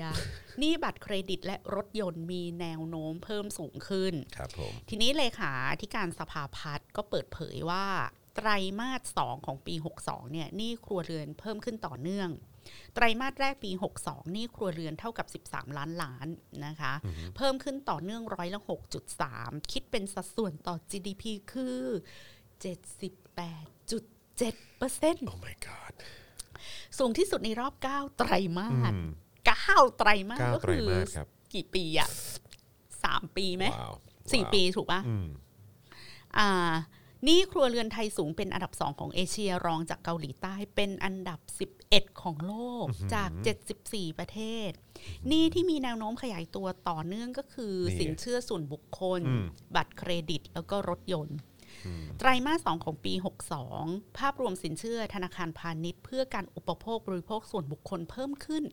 9.2% อืม ยอดคงค้างสินเชื่อเพื่อการบริโภค คงค้างแปลว่าติดหนี้บัตรเครดิตแล้วไม่จ่ายอะไรอย่างเงี้ยนะคะ 11.3%สูงที่สุดในรอบ 4 ปีค่ะ อืมครับผม ยอดคงค้างสินเชื่อเพื่อที่อยู่อาศัยเพิ่มขึ้น 7.8% เพิ่มหมดเลย อ่า ชะลอลงจาก 9.1%ในไตรมาสก่อนอ่าลดลง อืม รถยนต์ขยายตัว 10.2% ม นะคะเอ่อภาพรวมสินเชื่อด้อยคุณภาพเพิ่มสูงขึ้น อืม ยอดคงค้างหนี้ไม่ก่อให้เกิดรายได้หรือ NPL เพื่อการอุปโภคบริโภคไตรมาส 2 ปี 62 มีมูลค่า 127,439 ล้านบาทเพิ่มขึ้น 10เปอร์เซ็นต์ อันนี้เอ่อทั้งหมดนี้ไม่ใช่รายได้นะฮะ NPL นะ ทั้งหมดนี้คืออันนี้คือหนี้นะ นี่นะ อันนี้คือหนี้ นี่นะ นะครับนี่ย้ำอีกครั้งนะครับ ทั้งหมดที่เราพูดมาไม่ได้เพิ่มขึ้น หมายถึงรายได้นะครับ อันนี้คือหนี้เพิ่มขึ้นนะฮะ ปีที่แล้วเนี่ยมันประมาณ 7.8 อืม ปีเนี้ย อือฮึ เอ้ยเหมือนเหมือนปี 62อ่ะมัน 10 ปี 61อ่ะมันประมาณ ครับ 7.8 นะคะ เอาล่ะ ยอดคงค้างหนี้ไม่ก่อให้เกิดรายได้สินเชื่อรถยนต์ เพิ่มขึ้น 32% อืม บัตรเครดิตเพิ่มขึ้น 12.5% อืม เช่นเดียวกับสินเชื่อส่วนบุคคลภายใต้การกำกับที่ยังคงอยู่ในระดับสูง สินเชื่อบัตรเครดิตที่มียอดค้างชำระเกิน 3 เดือนขึ้นไปนะคะ กลับมาขยายตัวอีกครั้งหนึ่ง มันกลับมาแล้วครับ เอ่อหนี้สินในช่วงครึ่งหลังของปี 62 สินเชื่อเพื่อที่อยู่อาศัยเนี่ยชะลอตัวลง ซึ่งไม่ใช่สัญญาณที่ดี ครับอือฮึ การที่คนเนี่ยพากันไปไปกู้ซื้อบ้าน อือฮึ หรือไปซื้อคอนโด แล้วก็เข้าแบงก์ผ่อนแบงก์เนี่ย มันเป็นสัญญาณที่ดีของเศรษฐกิจเพราะคนมีรายได้อะ อืมก็อยากก็อยากครอบครองอสังหาเนาะ แล้วก็ไปซื้อเพื่อการลงทุน อ่า ถูกไหม ใช่ บางคนก็ไปซื้อคอนโดล้านห้าสอง อ่า ล้านสอง ปล่อย ล้าน เช่าอะไร นิด ก็ ๆ ว่า เพื่อ ไป ปล่อยเช่าเพราะ ครับว่าเงินมันเหลือไง ครับ เงินมันเหลือไปฝากแบงก์เขาไม่มีดอกเบี้ย อืมอืม สู้ยอมเป็นหนี้แล้วก็ อืม เขาเรียกว่าอะไรได้ค่าเช่ามามาผ่อนแล้ว อืม ในอนาคตอ่อ ก็เป็น สิ เจ้าของ ทรัพย์นี้ก็เป็นของเราอะไรเงี้ ค ย รับ มันไม่เกิดขึ้นแล้ว ใช่ นะคะ อือฮึ ความต้องการที่อยู่อาศัยมีแนวโน้มลดลง ความเข้มงวดสถาบันการเงินเนี่ยในการปล่อยกู้มีมากขึ้น แนวโน้มสินเชื่อด้อยคุณภาพก็เพิ่มสูงขึ้น ในช่วงก่อนหน้านี้ก็มี LTV ใช่ไหมคะ ก็ทำให้ธนาคารพาณิชย์เนี่ยมีการแข่งขันปล่อยสินเชื่อในลักษณะที่ผ่อนปรนหลักเกณฑ์ การอนุมัติประกอบกับการมีสินเชื่อเพื่อที่อยู่อาศัยในวงเงินสูงกว่ามูลค่าที่แท้จริงเนี่ยก็เอ่อทำให้การกู้เนี่ยมันน้อยลง อืม เพราะว่ามันเคยปล่อยกันสนุกสนานเนาะแล้วมันก็มาโดนกำกับให้เข้มงวด อืม พอมันเข้มงวดก็คนก็เลิกกู้ไป เพราะว่ากู้แล้วไม่ผ่านเนี่ยพี่ไข่ยังรออยู่เลย นี่เขายังไม่กลับมาจากโควิดอีกแล้วฮะ SCB ค่ะ เมื่อไหร่จะเซ็นให้ดิฉัน ทวง นี่ครัวเรือนทะลุ 14 ล้านล้าน อันนั้นคือปี 62 13 ล้านล้านใช่ไหม ครับผม คะ แล้วคุณผู้ชมภายในปีเดียวอ่ะมันเพิ่มขึ้นมา 1 ล้านล้านน่ะ อืม หลังจากนั้นนะคะ 2 ปีเนี่ยสองปีต่อมารายงานปี 64 ศูนย์วิจัยกสิกรไทย ก็บอกว่าหนี่ครัวเรือนไทยเนี่ยพุ่งทะลุ 14 ล้านล้านแล้วจ้า เหี้ย สูงที่สุดในรอบ 18 ปี อืม ตะกี้มัน 78%ของ GDP มันขึ้นมาที่ 89.3%ของ GDP และสิ้นปี 64 นี้มันจะแตะที่ 91%ของ GDP แล้วคุณผู้ชม โอ้ยสยองเนาะ สยอง สยองนะฮะอืม ที่นี่เขาก็ระบุนะคะ แม้ยอดคงค้างหนี้เพิ่มแค่ 3.9%แต่หลังโควิด -19 เนี่ยยอดการกู้ยืมกลับมาเติบโตเพิ่มขึ้น ชี้ว่าความสามารถชำระหนี้จะถดถอย การออมต่ำนำไปสู่ผลกระทบต่อวังวนปัญหาหนี้เพิ่มเร็วกว่ารายได้ แล้วขอหมายเหตุนิดนึง ว่าตัวเลขของศูนย์วิจัยกสิกรไทยอันนี้มันเกิดขึ้นก่อนกันก่อนคลัสเตอร์ทองหล่อ อืม และจ ใช่ นนำมาสู่การพบผู้จำนวนผู้ติดเชื้อหลายพันรายทั่วประเทศไทย ที่มันกระทบ ซึ่ง กันหนั ซึ่ กขงนาด ซึ่ง เนี้ย ตอนเนี้ยมันเป็นละลอกที่เท่าไหร่เราก็ไม่รู้เนี่ยนะ ครั คะ บ ซึ่ง ครับ แต่ละคนพูดไม่ตรงกันเนี่ย อือฮึ หลอกสามหลอกสี่หลอกห้า อือฮึ ละลอกจุดเท่าไหร่ก็ไม่รู้แหละ อือฮึ แต่และและอีกตัวเลขที่บอกว่าสิ้นปีเนี่ยหนี่ครัวเรือนมันจะแตะไปที่ เก้าสิบเอ็ด 91%ของ GDP เนี่ยมันก่อน อืม ก่อนเกิดคลัสเตอร์ทองหล่ออซึ่งซึ่ง ซึ่ง พี่ ซึ่ง ไขว่า ไม่ หายนะมันจะหนักกว่านั้น เอ อะ อ มันน่าจะหนักกว่า มันน่าจะโหดกว่า แล้วก็บอกว่าการสำรวจภาวะหนี้สินและการออมของประชาชนในเขตกรุงเทพและปริมณฑลโดยศูนย์วิจัยธนาคารกสิกรไทย ชี้ให้เห็นว่าการออมเราต่ำลงหลังจากเกิดวิกฤตเอ่อโควิด ตอกย้ำวังวนปัญหาว่าหนี้เพิ่มเร็วกว่ารายได้ อือฮึ ซึ่งก็สอดคล้องกับตัวเลขของสภาพัฒน์ล่าสุดที่บอกว่ารายได้ของคนทุกกลุ่มในประเทศไทยลดลง 12%เ อืมอือฮึ ป็นอย่างต่ ตรงกันจริง ๆอ่ะ ำ คือมัน อ่า มันหลอกไม่ได้นะตัวเลขเนี่ย ตัวเลขเนี่ยมันหลอกไม่ได้จริงๆอืม แต่เขาก็บอกว่าเออมองในแง่ดีบ้างก็ได้นะ อือฮึ ยอดคงค้างหนี้ครัวเรือนเนี่ย เพิ่มขึ้นแค่ 3.9เปอร์เซ็นต่ำที่สุดในรอบ 4 ปี อืม ชะลอลงจากที่เติบโต 5.1เปอร์เซ็นในปีเอ่อ62 แต่สำหรับพี่แขกที่มันลดลงเนี่ย ก็เพราะว่ามันปล่อยสินเชื่อยากขึ้นไง อืมอือฮึ ทีนี้ศูนย์วิจัยกสิกรไทยมีข้อสังเกตว่าสินเชื่อภาคครัวเรือนที่ยังเติบโตสวนกระแสเศรษฐกิจได้นั้น สะท้อนสถานะของผู้กู้ และวัตถุประสงค์ของการกู้ยืมที่แตกต่างกันระหว่างผู้กู้ 2 กลุ่ม กลุ่มแรกเป็นการกู้เพื่อซื้ออสังหาริมทรัพย์และรถยนต์นะคะ สะท้อนสภาพของครัวเรือนที่ยอมเป็นหนี้เพื่อแลกกับเอ่อการเป็นเจ้าของสินทรัพย์ในวันข้างหน้า กลุ่มที่สองเป็นกลุ่มครัวเรือนที่มีความจำเป็นต้องกู้ เพื่อเสริมสภาพคล่อง อืม หรือเป็นเงินทุนหมุนเวียนในการประกอบธุรกิจ อือฮึ ซึ่งผู้กู้หรือครัวเรือนกลุ่มนี้เป็นกลุ่มที่มีรายได้ไม่แน่นอน และสถานะทางการเงินอ่อนแอลงตามทิศทางเศรษฐกิจ อืม มันจะเป็นปัญหาสองเด้งค่ะจอน พอสภาวะหนี้ครัวเรือนมันสูง แล้ว NPL มันสูงขึ้นของธนาคารไทยพาของธนาคารพาณิชย์ ความเข้มงวดของการปล่อยสินเชื่อก็เพิ่มสูงขึ้นตามลำดับ เพราะธนาคารพาณิชย์เหล่านี้ก็จะถูกบีบมาโดย เรียกว่ากติกาของแบงก์ชาติด้วย กลุ่มที่สองที่ต้องการเสริมสภาพคล่องเนี่ยคำว่าเสริมสภาพคล่องเนี่ยมันอาจจะไม่ใช่ธุรกิจ SME อะไรนะมันอาจจะเป็นรถเข็นขายส้มตำรถเข็นขายข้าวมันไก่รถกระบะขายกาแฟรถพุ่มพวงขายอาหาร ครับ คนเหล่านี้อาจจะต้องการเสริมสภาพคล่องและ อืม ไม่สามารถเข้าถึงเอ่อเงินกู้ในระบบ อืม ได้ ท้ายที่สุดอะค่ะ คนกลุ่มเนี้ยจะหลุดไปที่ นอก ชา ระ ร์ก บบ โลน โอ้ย ก็ ซึ่ง คือน อกระบบนี่ เราโหกู้นอก ด ระบบ มาก อ่ะ เออใช่ไหมฮะดอก ซึ่ง เบี้ยนี่ และ คิดโหดมาก และตัวเลขพวกเนี้ยก็ไม่รู้ว่ามันจะไปอยู่ใน ก็ไม่รู้ว่ามันจะไปอยู่ในงานวิจัยส่วนไหนของสภาพัฒน์หรือ ครับ TDRI อะ ครับ นะคะ ซึ่ง อือฮึ ก็เดี๋ยวก็เราก็จะตามดูตัวเลขกันต่ออ อืม ทีนี้หนี่ครัวเรือนส่วนอื่น ๆ ที่เกิดขึ้นเพื่อการอุปโภคบริโภคหรือใช้จ่ายในชีวิตประจำวัน ก็มีทิศทางขยับขึ้นสะท่ามกลางสภาพแวดล้อมที่ซบเซาของเศรษฐกิจ ก็จะส่งผลให้ครัวเรือนต้องรัดเข็มขัด บริหารกระแสรายรับรายจ่ายของครัวเรือน มันก็จะเป็นวงจรละสิ อืมวนกันไปอย่างเงี้ยอืม รัดเข็มขัด ครับ เราก็จะกินส้มตับน้อยลง อืมใช่ แทนที่จะกินก๋วยเตี๋ยวสองชามเราก็เราก็จะเหลือชามเดียว อืมอืม แทนที่จะกินข้าวมันไก่แบบจานใหญ่ เราก็จะเหลือ แบบ จาน ธรรม เล็ก ดา จาน กินแบบ เล็ก ธรรมดา เออ เออ กินข้าวเยอะหน่อย เออ ขอน้ำซุปฟรีเยอะหน่อยอะไรอย่างเงี้ย อือฮึ ทีนี้นี่และทีนี้เจ้าของร้านข้าวมันไก่เจ้าของร้านส้มตำก็จะขาดสภาพคล่อง อืม เขาก็จะไปเป็นหนี้พอ ม เขาเป็นหนี้เขาก็ลดการบริโภคของตัวเองพ ครั อบ เขาลดการบริโภคของตัวเองจากเคยกิน MK เดือนละครั้งก็อาจจะกลายเป็น 6 เดือนครั้ง อืม หรือไม่ไปกินอีกเลย อื อะไร ม อย่างเงี้ย อืมอืมอืม การเข้าไปซื้อของในห้าง อือฮึ คือพอเป็นระดับเจ้าของร้านข้าวมันไก่เจ้าของร้านอะไรตามตึกแถว ซึ่ง อือฮึ อาจจะมีเงินเยอะหน่อย อือฮึ ก็อาจจะมีการบริโภคที่ที่ที่เยอะขึ้นมาหน่อย อืม มันก็จะกระทบกันไปหมดอะ ใช่ หลา ทั้ ย งยว ท ง อด เนี่ย มากทั้งยวง ใช่อือฮึ ภาวะหนี้สินเงินออมของผู้กู้รายย่อยที่ประกอบธุรกิจนะคะผู้กู้รายย่อยที่มีปัญหาด้านรายได้ถดถอยเนี่ยความสามารถในการชำระคืนของลูกหนี้เนี่ยก็จะถดถอยตามไปด้วย โดยเฉพาะผู้กู้รายย่อยที่ประกอบธุรกิจ ผู้กู้รายย่อยที่มีปัญหาด้านรายได้นั้น จากผลสำรวจของศูนย์วิจัยกสิกรไทยพบว่า ผลกระทบของโควิด -19 นะคะทำให้ผู้กู้รายย่อยที่ประกอบธุรกิจ และผู้กู้รายย่อยที่มีปัญหาด้านรายได้ มีภาระหนี้สูงที่สุดกว่ากลุ่มอื่นๆ โดยเปรียบเทียบ ทีนี้ระดับการออมของภาคครัวเรือนเนี่ยต่ำลงอย่างต่อเนื่องด้วยเช่นกันนะคะ เปรียบเทียบมุมการออมภาคครัวเรือนต่อรายได้ ผลสำรวจปี 64 นะคะ ซึ่งได้รับผลกระทบจากโควิด -19 แล้วกับการออมภาคครัวเรือนในปี 62 โดยเฉลี่ยแล้วสัดส่วนเงินออมต่อรายได้ของครัวเรือนลดลง 3.6% ต้องหยิบออกมาใช้ไงอืม สัดส่วนเงินออมประมาณ 16.1%ของรายได้ต่อเดือนเนี่ย อือฮึ ลดลงมาที่ 12.5%ของรายได้ต่อเดือน อืมอื้อหือ หนัก ปี โอ้โห 64 มีประชาชนเพียงแค่ 38.9%นะคะ อือฮึ จากประชาชนผู้ตอบแบบสอบถามทั้งหมดเนี่ยเป็นผู้ที่มีเงินออม ไม่ถึงครึ่ง ใช่ แต่ในจำนวนนี้ส่วนใหญ่เป็นกลุ่มที่เงินออมไม่สูงมาก อืมอื้อหือ คือออม นี่ขนาดเก็บแล้วนะ ออม 20 บาท 50 บาทเขาก็นับแล้ว อ่า นะ โอเคโอเค สามสิบแปดจุดเก้าเปอร์เซ็นต์เนี่ยค่ะ ครับครับ คือออมเดือนละห้าร้อยสามร้อยก็นับแล้วนะ อืมอืมอืมอืม ถ้าพิจารณาเฉพาะกลุ่มที่เอ่อมีเงินออมนะคะ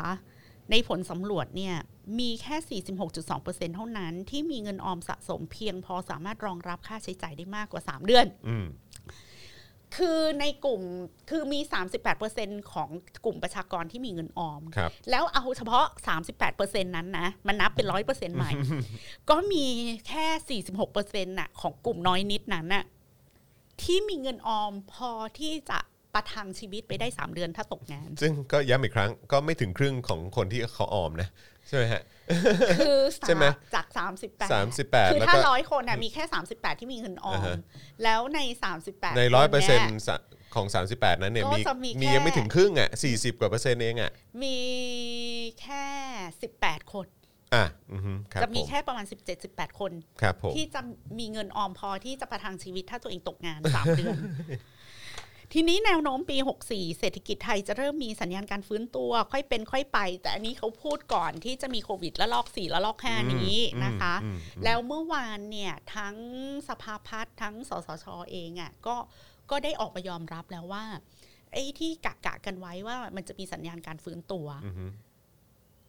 ก็ไม่ค่อยแน่ใจ อืม แล้ว อือฮึ เขาพูดเขาไม่พูดว่าไม่ฟื้นนะครับ แล้ว ผมบอกว่าก็ก็ต้องรอดูกันไปอีกนิดนึง ชักลังเล ว่า ละ ว่าผลกระทบ ชักลังเลละ จาการเอ่อระบาดรอบล่าสุดเนี่ย อือฮึ มันจะส่งผลกระทบแค่ไหนอย่างไร อืม แล้วรัฐจะออกมาตรการอะไรออกมา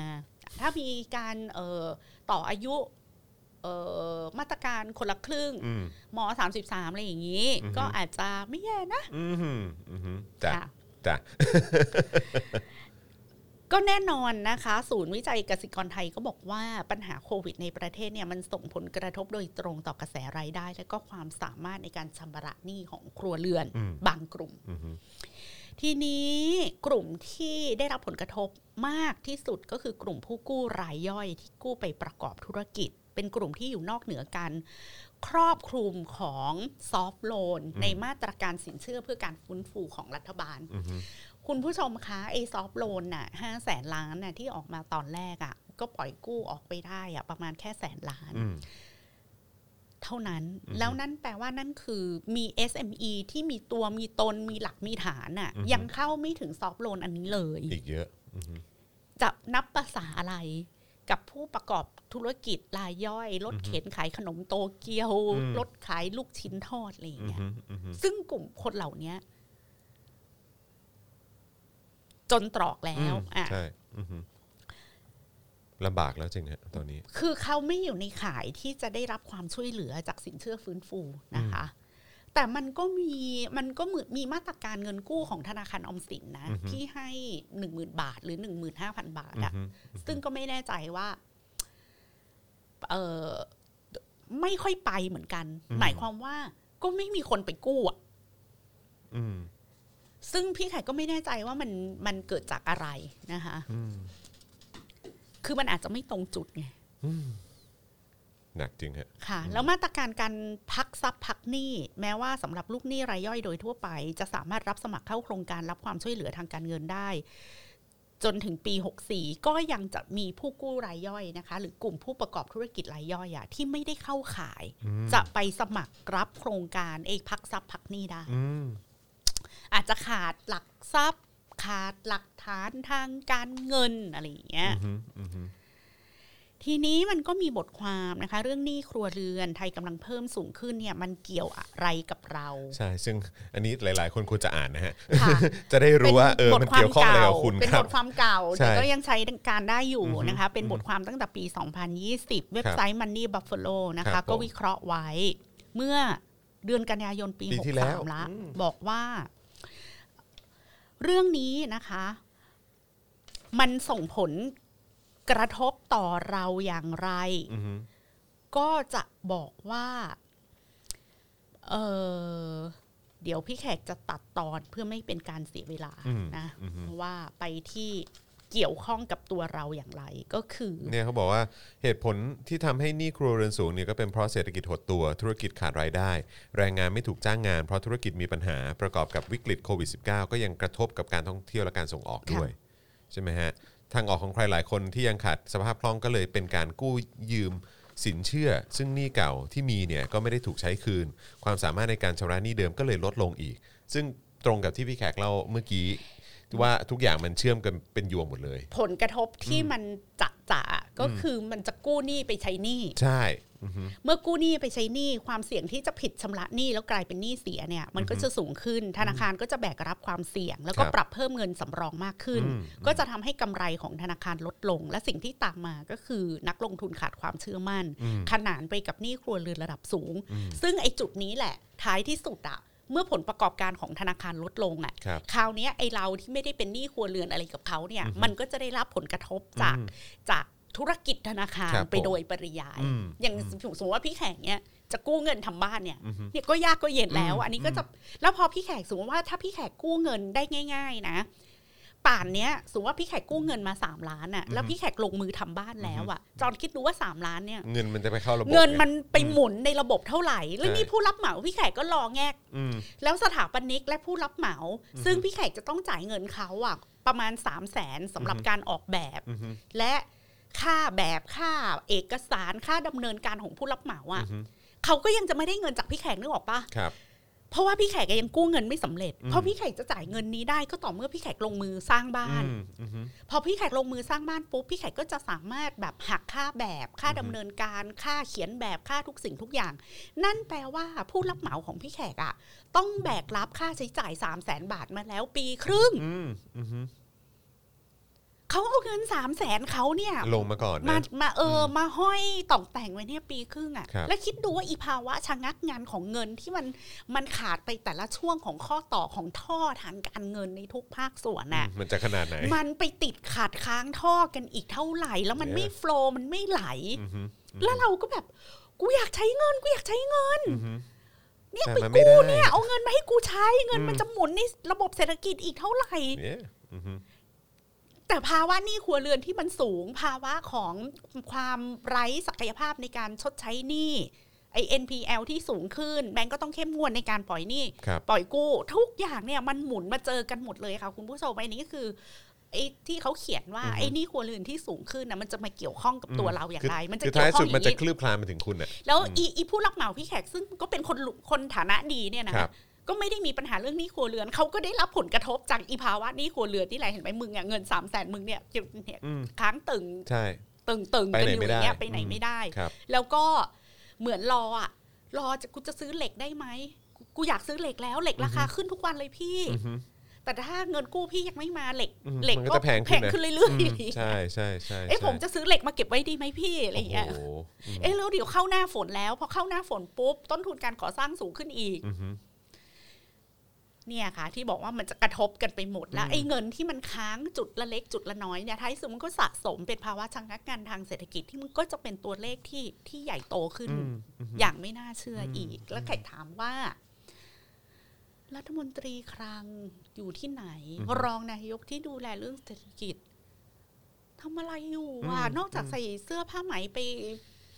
สภา แล้วก็ สี ต้ พา อง สเทลกันไปแล้วก็เดิน ชอบเดินเป็น เหมือนเออเดิน ชอบเดินเป็นบอยแบนด์ ชอบเดินเป็นบอยแบนด์ เออ กันเนี่ย ชอ เดิ บ น เดินไปเป็น เดิน boy มา band แล้วก็แบบเหมือนเหมือนมีความสุขมากกับการได้เดินแฟชั่นแค เอ ท อ วอล์กเนี่ย ใช่ แต่แต่แบบไม่ได้ทำหาอะไรเลย เออไม่ทำหาอะไรเลย อ่ะ ทำหาอะไรเลยครับ อ่ะทีนี้นะคะสำหรับพี่แขกอ่ะพี่แขกก็มองว่าเรื่อง nano finance เนี่ยมันควรจะถูกเอามาปรับใช้ อือฮึ ในการแก้ไขปัญหาเศรษฐกิจที่ที่เกิดขึ้นในเวลานี้คือมองมองทางออกอะไรแบบไม่เจอเลยนะ คือทาง SME อ่ะเขาก็เสนอแผนนี้ให้กับรัฐบาล ครับ มาครั้งแล้วครั้งเล่า เพราะว่า SME อ่ะเขามีสมาพันธ์ SME ของเขาค่อนข้างชัดเจนใช่ไหม ครั คะ บ จอแล้วเขาก็บอกว่า คุณไม่ต้องปล่อยซอฟต์โลนให้ SME ผ่านแบงก์พาณิชย์หรอก อือฮึ รัฐบาลออกพรบคล้าย ๆ กับพรบของกองทุนหมู่บ้านนะคะ ครับ มาเป็นกองทุน SME อืมอืม แล้วก็ตัดมาเลยห้าหมื่นล้านสามหมื่นล้านไม่ต้องเยอะก็ได้ ครับอือฮึ แล้วเอาห้าหมื่นล้านสามหมื่นล้านเนี่ยมาให้พวกสมาคม SME อ่ะเขามาปล่อยกู้กันเอง อืม ให้เขาเอามา ให้ บ เขา ริ บริหา หาร ร จัดการเอง ในรูปกึ่งกึ่งๆสากลน่ะ ครับ อ๋อ โอเค ก็คือสมมุติว่าสมาพันธ์ SME อ่ะได้เงินไปหมื่นล้านใช่ไหมคะ ครับ แล้วคุณมีประมาณแบบสี่พัน SME ครับ อยู่ในสมาพันธ์เนี้ยแล้วคุณก็ตรวจสอบกันเองว่าคุณจะให้ใครกู้เท่าไหร่ แล้วคุณก็เอาดอกเบี้ย ก็คือทำเป็นธนาคารของตัวเองไป แต่ไม่ใช่ธนาคารเอ SME ของรัฐ อือฮึ อันนี้มันจะย่อยลงมาอีก อือฮึ คือแบบเนี้ยเขาก็ขอแล้วขออีกนะ คือคุณมีห้าแสนล้านแล้วคุณปล่อยได้แค่แสนล้านน่ะ เราขอห้าหมื่นล้านได้ไหมล่ะ อือฮึ แล้วเดี๋ยวเราเอามาโฟล์กันเองเลยนะ แล้ว SME มันจะฟื้น อือฮึ พอ มัน SME ก็น่าจะ ฟื้ ช่วยได้เย เศร อะ ษ นะ ฐกิจไอ้ฐานรากมันก็จะฟื้นตาม อือฮึ ก็หูดับ ไม่มีใครขานรับ รอแจกเงินอย่างเดียว เออไม่มี อืม คือทั้งทั้งๆที่มันใช้เงินไม่เยอะเลยอ่ะ อือฮึ จอน อือฮึ ให้เขาไปวันนี้แล้วถ้า SME เขาบริหารเจ๊งอ่ะเขาก็ต้องแบกรับความเจ๊งนี้ด้วยตัวเขาเองไง อือฮึ แล้วถ้ามันจะเจ๊งมันก็ดีกว่าเอาเงินไปแจกไว้จอน อืม คุณเอาเงินสองหมื่นล้านสามหมื่นล้านแจกแล้วมันก็หายวับหายวับเนี่ยเหมือน อื เหมือนไปเยี่ยวสองสามหยดบนทะเลทรายอ่ะ อือฮึอันนี้ อันนี้ อันนี้ถาม ถามพี่แขกนะครับว่า ว่าเอ่อพี่แขกคิดว่ามันเป็น เป็นไปได้ไหมกับไอ้ที่เขาพูด พูดกัน หรือว่ามีการแชร์กัน หรือว่ามีการพูดกันในลักษณะไหนที่ว่า อันเนี้ยแหละ คือ คือเพราะ เพราะเราก็ตั้งคำถามว่าทำไมรัฐบาลไม่ทำวะ หรือว่าทำไมพวกแม่งมี มีทำไมถึงไม่แก้ปัญหาตรงนี้ ตรงนี้ ตรงนี้ ตรงนี้ เอ่อ ทั้งทั้งที่มีผู้เชี่ยวชาญ หรือว่ามีคนที่มีความรู้ความสามารถ หรือมีประสบการณ์มาให้คำแนะนำ เยอะแยะมากมายทำไมเขาถึงไม่ทำแต่ว่ามันก็มีมีแบบเหมือนคล้าย ๆ ทฤษฎีที่บางคนบอกว่าอ๋อมันเป็นเพราะว่าอีรัฐบาลเนี้มันตั้งใจ เพราะว่าอยากให้คนจนจะได้แบบว่าเออแบบต่อไปการเลือกตั้งก็จะได้แบบว่าซื้อเสียงได้ง่ายขึ้น เออพี่แขกพูดเองแหละเรื่ เอ อง อ เนี้ย ใช่ใช่คือแบบเออ เออ คือคือคือพี่แขกคิดว่าคิดว่ามันมันมันเป็นมันเป็นไปได้จริงไหมฮะ หรือว่า พี่คิด คือ ว่า เพราะถ้าอย่างนั้นคือแม่งโคตรอำมหิตเลยนะ พี่คิดว่ามันไม่ใช่ความตั้งใจขนาดนั้นจอน แต่ว่ามันเป็นคอนเซปต์ของรูปแบบการเมือง ครับ คือถ้ามันเป็นรัฐสมัยใหม่อะค่ะจอนต่อให้มันเป็นพรรคคอมมิวนิสต์นะ อืม มันก็จะอยู่บนฐานของสิ่งที่เรียกว่าเป็น service government อะ อือฮึ คืออย่างพรรคคอมมิวนิสต์เนี่ยมันก็มันอาจจะกดขี่ประชาชนเรื่องเสรีภาพ หรือมันอาจจะเซ็นเซอร์ หรือถ้าเรารัฐบาลมันจะจับเราไปทำนารวมอะไรอย่าง ค เงี้ รับ ยนะสมมุติอ่ะ ครับ แต่จุดมุ่งหมายของมันน่ะในในในในการจัดการรัฐสมัยใหม่อ่ะมันก็คือความมั่งคั่ง อือฮึ หรือความมีหน้ามีตาใน อืม เวทีโลก อือฮึ จอนนึกออกว่า อือฮึ ในนามของแบบประเทศ ซึ่งมันมีมวลของประชาชนอยู่ในนั้น ค น่ะ รับครับอือฮึ คือมันวัดกันตรงนั้นไง อันนี้คือรัฐสมัยใหม่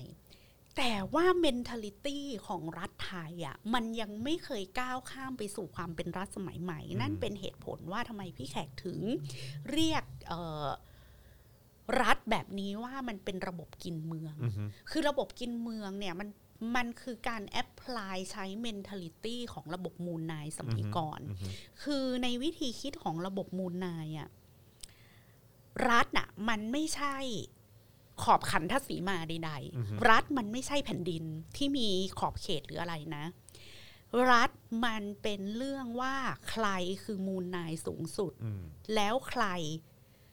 คือคนสังกัดมูลนายนั้นบ้าง อืม แล้วคนในสังกัดมูลนายนั้นน่ะ มันก็มีหน้าที่เซิร์ฟมูลนาย ครับ มูลนายอ่ะมีหน้าที่เฉลี่ยรายได้ อือฮึ ให้มูลนายตัวรองรองๆลงมา เพื่อให้ทำงานให้กัน ครับอืม แล้วแต่แต่ละทุกคนในระบบมูลนายเนี่ยไม่มีใครมีเงินเดือน ครับ คุณจะมีรายได้จากการที่คุณได้รับอำนาจ อืม จากมูลนายตัวตัวท็อป แล้วก็ลดหลั่นกันลงมา แล้วคุณเอ็กซ์ไซส์อำนาจนั้นแปลงเป็นทรัพยากร อืม ซึ่งอาจจะกลายเป็นของป่า ความมั่งคั่ง แรงงานฟรี ครับ แล้วคุณก็เอาแรงงานฟรีเอาของป่าเอาไม้กฤษณาอะไรพวกเนี้ยที่คุณเก็บสวยมาได้อะไปขาย อืม แล้วคุณอาจจะขายกับโลกที่เป็นโลกโลกาภิวัตน์ข้างนอก อืมครั อะ่ะ บผม ยูไม่สนใจว่าโลกข้างนอกเขาจะเป็นสากลแค่ไหนแต่เขา ครับ ค้าขายกับยู ครับ แล้วก็เอาเงินนั้นน่ะมาจัดสรรปันส่วน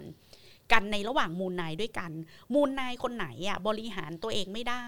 โกงได้แล้วก็ไม่ไม่มีศีลธรรมว่าโกง กดขี่ใช้แรงงานฟรีจะไม่มีนะ อือฮึ เพราะว่าความสามารถของมูลนายก็สก็วัดกันได้วัดกันตรงที่คุณสามารถใช้อำนาจเท่าที่มีอ่ะไปเพิ่มพูนความมั่งคั่ง หรือทรัพยากรตัวเองได้มากเท่าไหร่ แล้วคุณก็ส่งทรัพยากรนั้นน่ะ ให้มูลนายที่อยู่ข้างบนคุณ อืม พอคุณใครส่งสวยไปที่ตัวท็อปได้มาก คนนั้นก็จะได้รับเพิ่มอำนาจท็อปอัพขึ้นมาอีก ฮึ พอคุณได้รับท็อปอัพอำนาจขึ้นมาอีก คุณก็เอาไปเพิ่มพูนทรัพยากรความมั่งคั่งขึ้นมาอีก ดังนั้นนะความสำเร็จอะมันวัดกันที่ว่าใครได้รับท็อปอัพอำนาจมามากกว่ากัน อืม แล้วใครสามารถส่งกลับสวยหรือทรัพยากรไปที่มูลนายที่อยู่เหนือ อืม ตัวเองได้มากกว่ากัน ครับ ดังนั้นมันจะบริหารกันอยู่แค่นี้ ทีนี้สถานะที่อยู่ที่ยืนของพวกเราอะซึ่งอยู่อยู่สังกัดมูลนายต่างๆ เราก็จะมีสถานะเป็นพวกแรงงานฟรีบ้าง อืม เป็นพวกคอยส่งสวยไหมกฤษณา ครับ บ้าง เออ คอยหาเขากวางมาให้เขาบ้างอะไรอย่างเงี้ยจอน มอืม พี่หาเขากวางให้ได้เยอะหน่อยอ่ะ พี่ก็อาจจะมีชีวิตที่ผาสุกนิดนึง ไม่มีคนมากวนใจ ครับอืม ไม่มีนายที่ไหนมาเคาะประตูบ้า ไม่มีใครนมาวุ่นวาย เก็บค่าคุ้มครองอะไรอย่างเงี้ย ครับผม ส่วนอีพวกที่ไม่มีความสามารถจะไปหาไม้กฤษณาหรือเขากวางอ่ะ มึงก็หุงข้าวกระทะใบบัวไป ครับผมอืม นึกออกว่า อืมอื มึงก็กระเรียกกระลาดเออหนีงานไปนอนหลับบ้าง เล่นไพ่บ้าง เล่นไฮโลบ้าง เป็นความสุขเล็ก ๆ น้อยๆพอนายมามึงก็กุลิกกุจอวิ่งไปหุงข้าวหรืออ ดู อะไร ยุ่ง อาง ยุ่งๆหน่อยเงี้ดูยุ่งยุ่งๆหน่อย แต่ว่า ดูยุ่งๆ กวาดบ้านเทกระโถนเลยก็ว่าไป ครับ นึกออกว่า ครั คื บ อดังนั้นอ่ะ มันไม่มีคอนเซปต์ว่ามันจะต้องทำงานอะไรที่มันเป็นประโยชน์สาธารณะ เพราะมันไม่มีมันไม่มีเซนส์เรื่อง เรื่องคำว่าสาธารณะในที่นี้ ครับอืม ทีนี้วาทกรรมที่คนอยู่ในอำนาจรัฐใช้ทั้งหมด มันก็เลยเป็นรู้รักสามัคคีรวมใจไทยสร้างชาติอะไรอย่างเงี้ยคือคือทำอะไรก็ได้ ขอให้สยบยอมอยู่ภายใต้อำนาจเนี้ย เพราะว่าความสงเพราะว่าสิ่งเดียวที่เขาต้องการจาก อีพวกหุงข้าวกระทะใบบัวก็คืออย่าหือ อืมอืม มึงหือเมื่อไหร่เนี่ยเดี๋ยวมึงจะทำมาหากินไม่ได้ อืม ระหว่าง ลำบกนะ ที่มึงอ่ะยังพอไถนาได้เก็บผักบุ้งทอดแหได้อ่ะ กับการที่มึงอ่ะทำทำมาหากินไม่ได้เลยมึงจะเอาอะไร อืมอืม แล้วมึงไม่รู้เหรอการที่มึงทำตามหน้าที่ของมึงเนี่ย ถึงเวลาก็เข้าเวรเข้าเดือนออกเดือนไปเนี่ย อย่างน้อยเนี่ยมึงมีความสงบสุขในชีวิตนะ อืม มึงมาใช้แรงงานให้กูเดือนนึงอีกเดือนนึงมึงก็ไปทอดแหหาปลาได้ด้วย อืมอืมอืม เอาไหมล่ะ หน้าที่เดียวก็คือ อย่าหน้าที่ที่เขาต้องการจากเราอ่ะก็คืออย่าไปกวนน้ำให้ขุ่น อืม อย่าไปกวนอีระบบ เดี๋ยวไปกระทบ มูล เขา นายนี้ อื ให้มัน ครับผ ให้มันขุนข้องหมองใจ อือฮึ เดี๋ยวระบบเขาจะรวน อือฮึ เพราะระบบเขารวนแล้วมันเหนื่อย อย่าให้ระคาย เออ อย่าให้ระคาย อย่าให้ระคายอืม เพราะดังนั้นน่ะก็คือ จอนคิดดูว่าเวียดนามมันก็ไม่ใช่ประเทศที่เป็นประชาธิปไตยนะสิงคโปร์ก็ไม่ใช่ประเทศที่เป็นประชาธิปไตย จีนก็ไม่ใช่ประเทศที่เป็นประชาธิปไตยแต่อย่างน้อยประเทศพวกนี้มันเข้าสู่เฟสของการเป็นโมเดิร์นเนชั่นสเตทหมดแล้ว มันมีเซนส์เรื่องพับลิกมันมีเซนส์เรื่องสาประโยชน์สาธารณะ หรืออย่างน้อยมันมีเซนส์ว่าเฮ้ยกูต้องมีตึกที่สวยอะ อืมอืม กูต้องเอาแบบสถาปนิกมือหนึ่งของโลกมาสร้างสนามบินประเทศกูอะไรอย่างเงี้ย คือ คือมันยังมีเซนส์ที่มันอยู่ในระนาบเดียวกับประเทศสมัยใหม่อื่น อือฮึ ๆ แต่ประเทศไทยเนี่ย มันมีคุณค่าความดีความงาม ในแบบของมันเอง ครับ คือ ผม เป็นโลก ของรัฐก่อนสมัยใหม่ อืมอืมอืมอืม ดังนั้นน่ะการทำงานน่ะมันจะเป็นการทำงานเพื่อโชว์มูลนายหมดเลย ครับ นะ ผม แบบอา mentality ยังเป็นอย่างนี้อ ค่า ยู่เนาะ ค่าเชื้อชายแดน อือฮึ ทำป้าย ไป ทำ ไป ป้าย ไปพ่น จน ก้อนหินไปอะไรอย่างเงี้ยเออ แล้วแล้วก็ต้องแบบทุ่มเทเรื่องการจัดนิทรรศการและการทำป้าย เพราะว่าอันเนี้ยมันเป็นการแสดงให้มูลนายเห็นไง ว่าเรามีความตั้งใจขนาดไหน ว่าเรามีความพักดีขนาดไหน ซึ่งแบบวัดกันด้วยการทำป้ายเนอะ ทำป้ายผูกผ้ามัดผ้าจีบผ้า ผ้าใครมันที่สุดคนนั้นชนะ อะ แบบอะไรวะ อาจารย์ได้หัวเร้อนเลยเพราะนี่มันเป็นรัฐโบราณไง พุ่มดอกไม้ใครใหญ่สุด ใช่เลยเออ นั่นแหละค่ะ นั่นแหละครับคุณผู้ชม เอากลับไปที่โลกสมัยใหม่ ครั มา บ ก ผม นะคะ ครับผม ก็แบบเออก็มีผู้ก่อตั้งแล้วก็ CEO นะคะของเวเนโอหรอวอร์เรน p พลตนะคะ ซึ่งเขาว่าเขียนบทความ How Nano Credit is Empowering the Unbanked อืม คือตอนเนี้ยมันมีพวกพวกเศรษฐีที่มีวิสัยทัศน์อะไปลงทุนทำนาโนไฟแนนซ์แล้วรวยกันมากไงจอน อืม แล้วไอ้ในความรวยและได้ได้กำไรกันมากของเศรษฐีพวกเนี้ยเขาก็ออกมาพูดด้วยว่า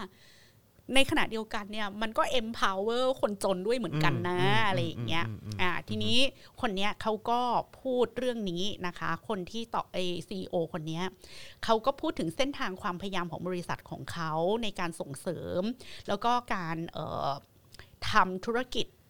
เกี่ยวกับนาโนฟินแลนซ์ อือฮึ ในฟิลิปปินส์นะ ครั คะ บ เขาบอกว่าประเด็นสำคัญที่ถูกกล่าวถึงคือสิ่งที่เรียกว่านาโนเครดิต อืม ชาวฟิลิปปินส์จำนวนมาก เริ่มมีความสนใจในธุรกรรมการเงินดิจิทัลนะคะ อืม ปลายปี 68 เอ้ยในในในปีน่าจะพิมพ์ผิดนะคะ ในเอ่อปีเออพี่แขกก็จำไม่ได้ว่ามันเป็นปีอะไร แต่ปีบทความนี้มัน 2,000 2020 เนาะก็น่าจะเป็นประมาณเมื่อ 2 ปีที่แล้วอะนะ ครั คะ บ บอกว่า ผม 75%ของการชำระเงินทั้งหมดเนี่ย น่าจะสั่งการโอนได้ทางอิเล็กทรอนิกส์ อืม และคาดว่าจะมีผู้สมัครบัญชีใหม่ๆ เพื่อธุรกรรมการเงินดิจิทัลเนี่ยเพิ่มขึ้นอีก 80% อืม ทีนี้ธุรกิจของเขาเนี่ยชื่อเวนิโอของตนเองเนี่ยเริ่มก้าวแรกที่ฟิลิปปินส์นะคะ แล้วกำลังเติบโตสูงในเอเชีย แล้วก็ละตินอเมริกา แล้วก็เม็กซิโกด้วย ครับ ผลิตภัณฑ์ของเขานะคะ ธุรกิจนี้คือผลิตภัณฑ์ที่ใช้ในการชำระเงินผ่านมือถือ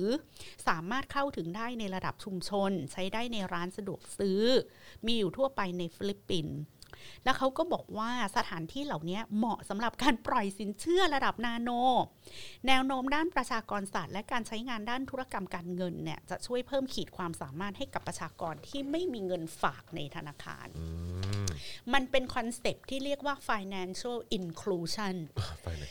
แนวคิด inclusiveness การ นั่นเอรวงมเขาเข้ามาน นะคะ คือการไม่ทิ้งใครไว้ข้างหลัง ถูกต้อง เอ้ย สิ่ง คำ ที่เราได้ยินบ่อยเหลือเกิน คืออีสิ่งที่ประยุทธ์ชอบพูดว่าเราจะไม่ทิ้งใครไว้ข้างหลังเนี่ย มันก็เป็นคำพูดหรู ใช่ ๆ เป็ มัน น คอนเซปต์ inclusive ซึ่งมันก็คล้ายๆกับที่พี่แขกบอกแหละว่าเออจริงๆแล้ว e nano finance เนี่ยมันก็เป็นคำที่แบบว่ายัดใส่มาตั้งแต่อีตอนแบบว่า ใช่ ไหมสี่สี่กุมารอะไรนั่ แล้ว นใช่ไหม แล้วทั้งหมดเนี่ย ออ ทุกครั้งที่ประยุทธ์พูดว่าเราจะไม่ทิ้งใครไว้ข้างหลังเนี่ยพี่ไข่ก็ไม่เคยมั่นใจว่าเขารู้หรือเปล่าว่าคำเนี้ยมันมาจากคอนเซปต์เรื่อง inclusive เออ ซึ่งคอนเซปต์ inclusive มันไม่สามารถเกิดขึ้นได้ในนอกสังคมประชาธิปไตย อืมอืม มีแต่สังคมที่เชื่อมั่นในประชาธิปไตยเท่านั้น อืม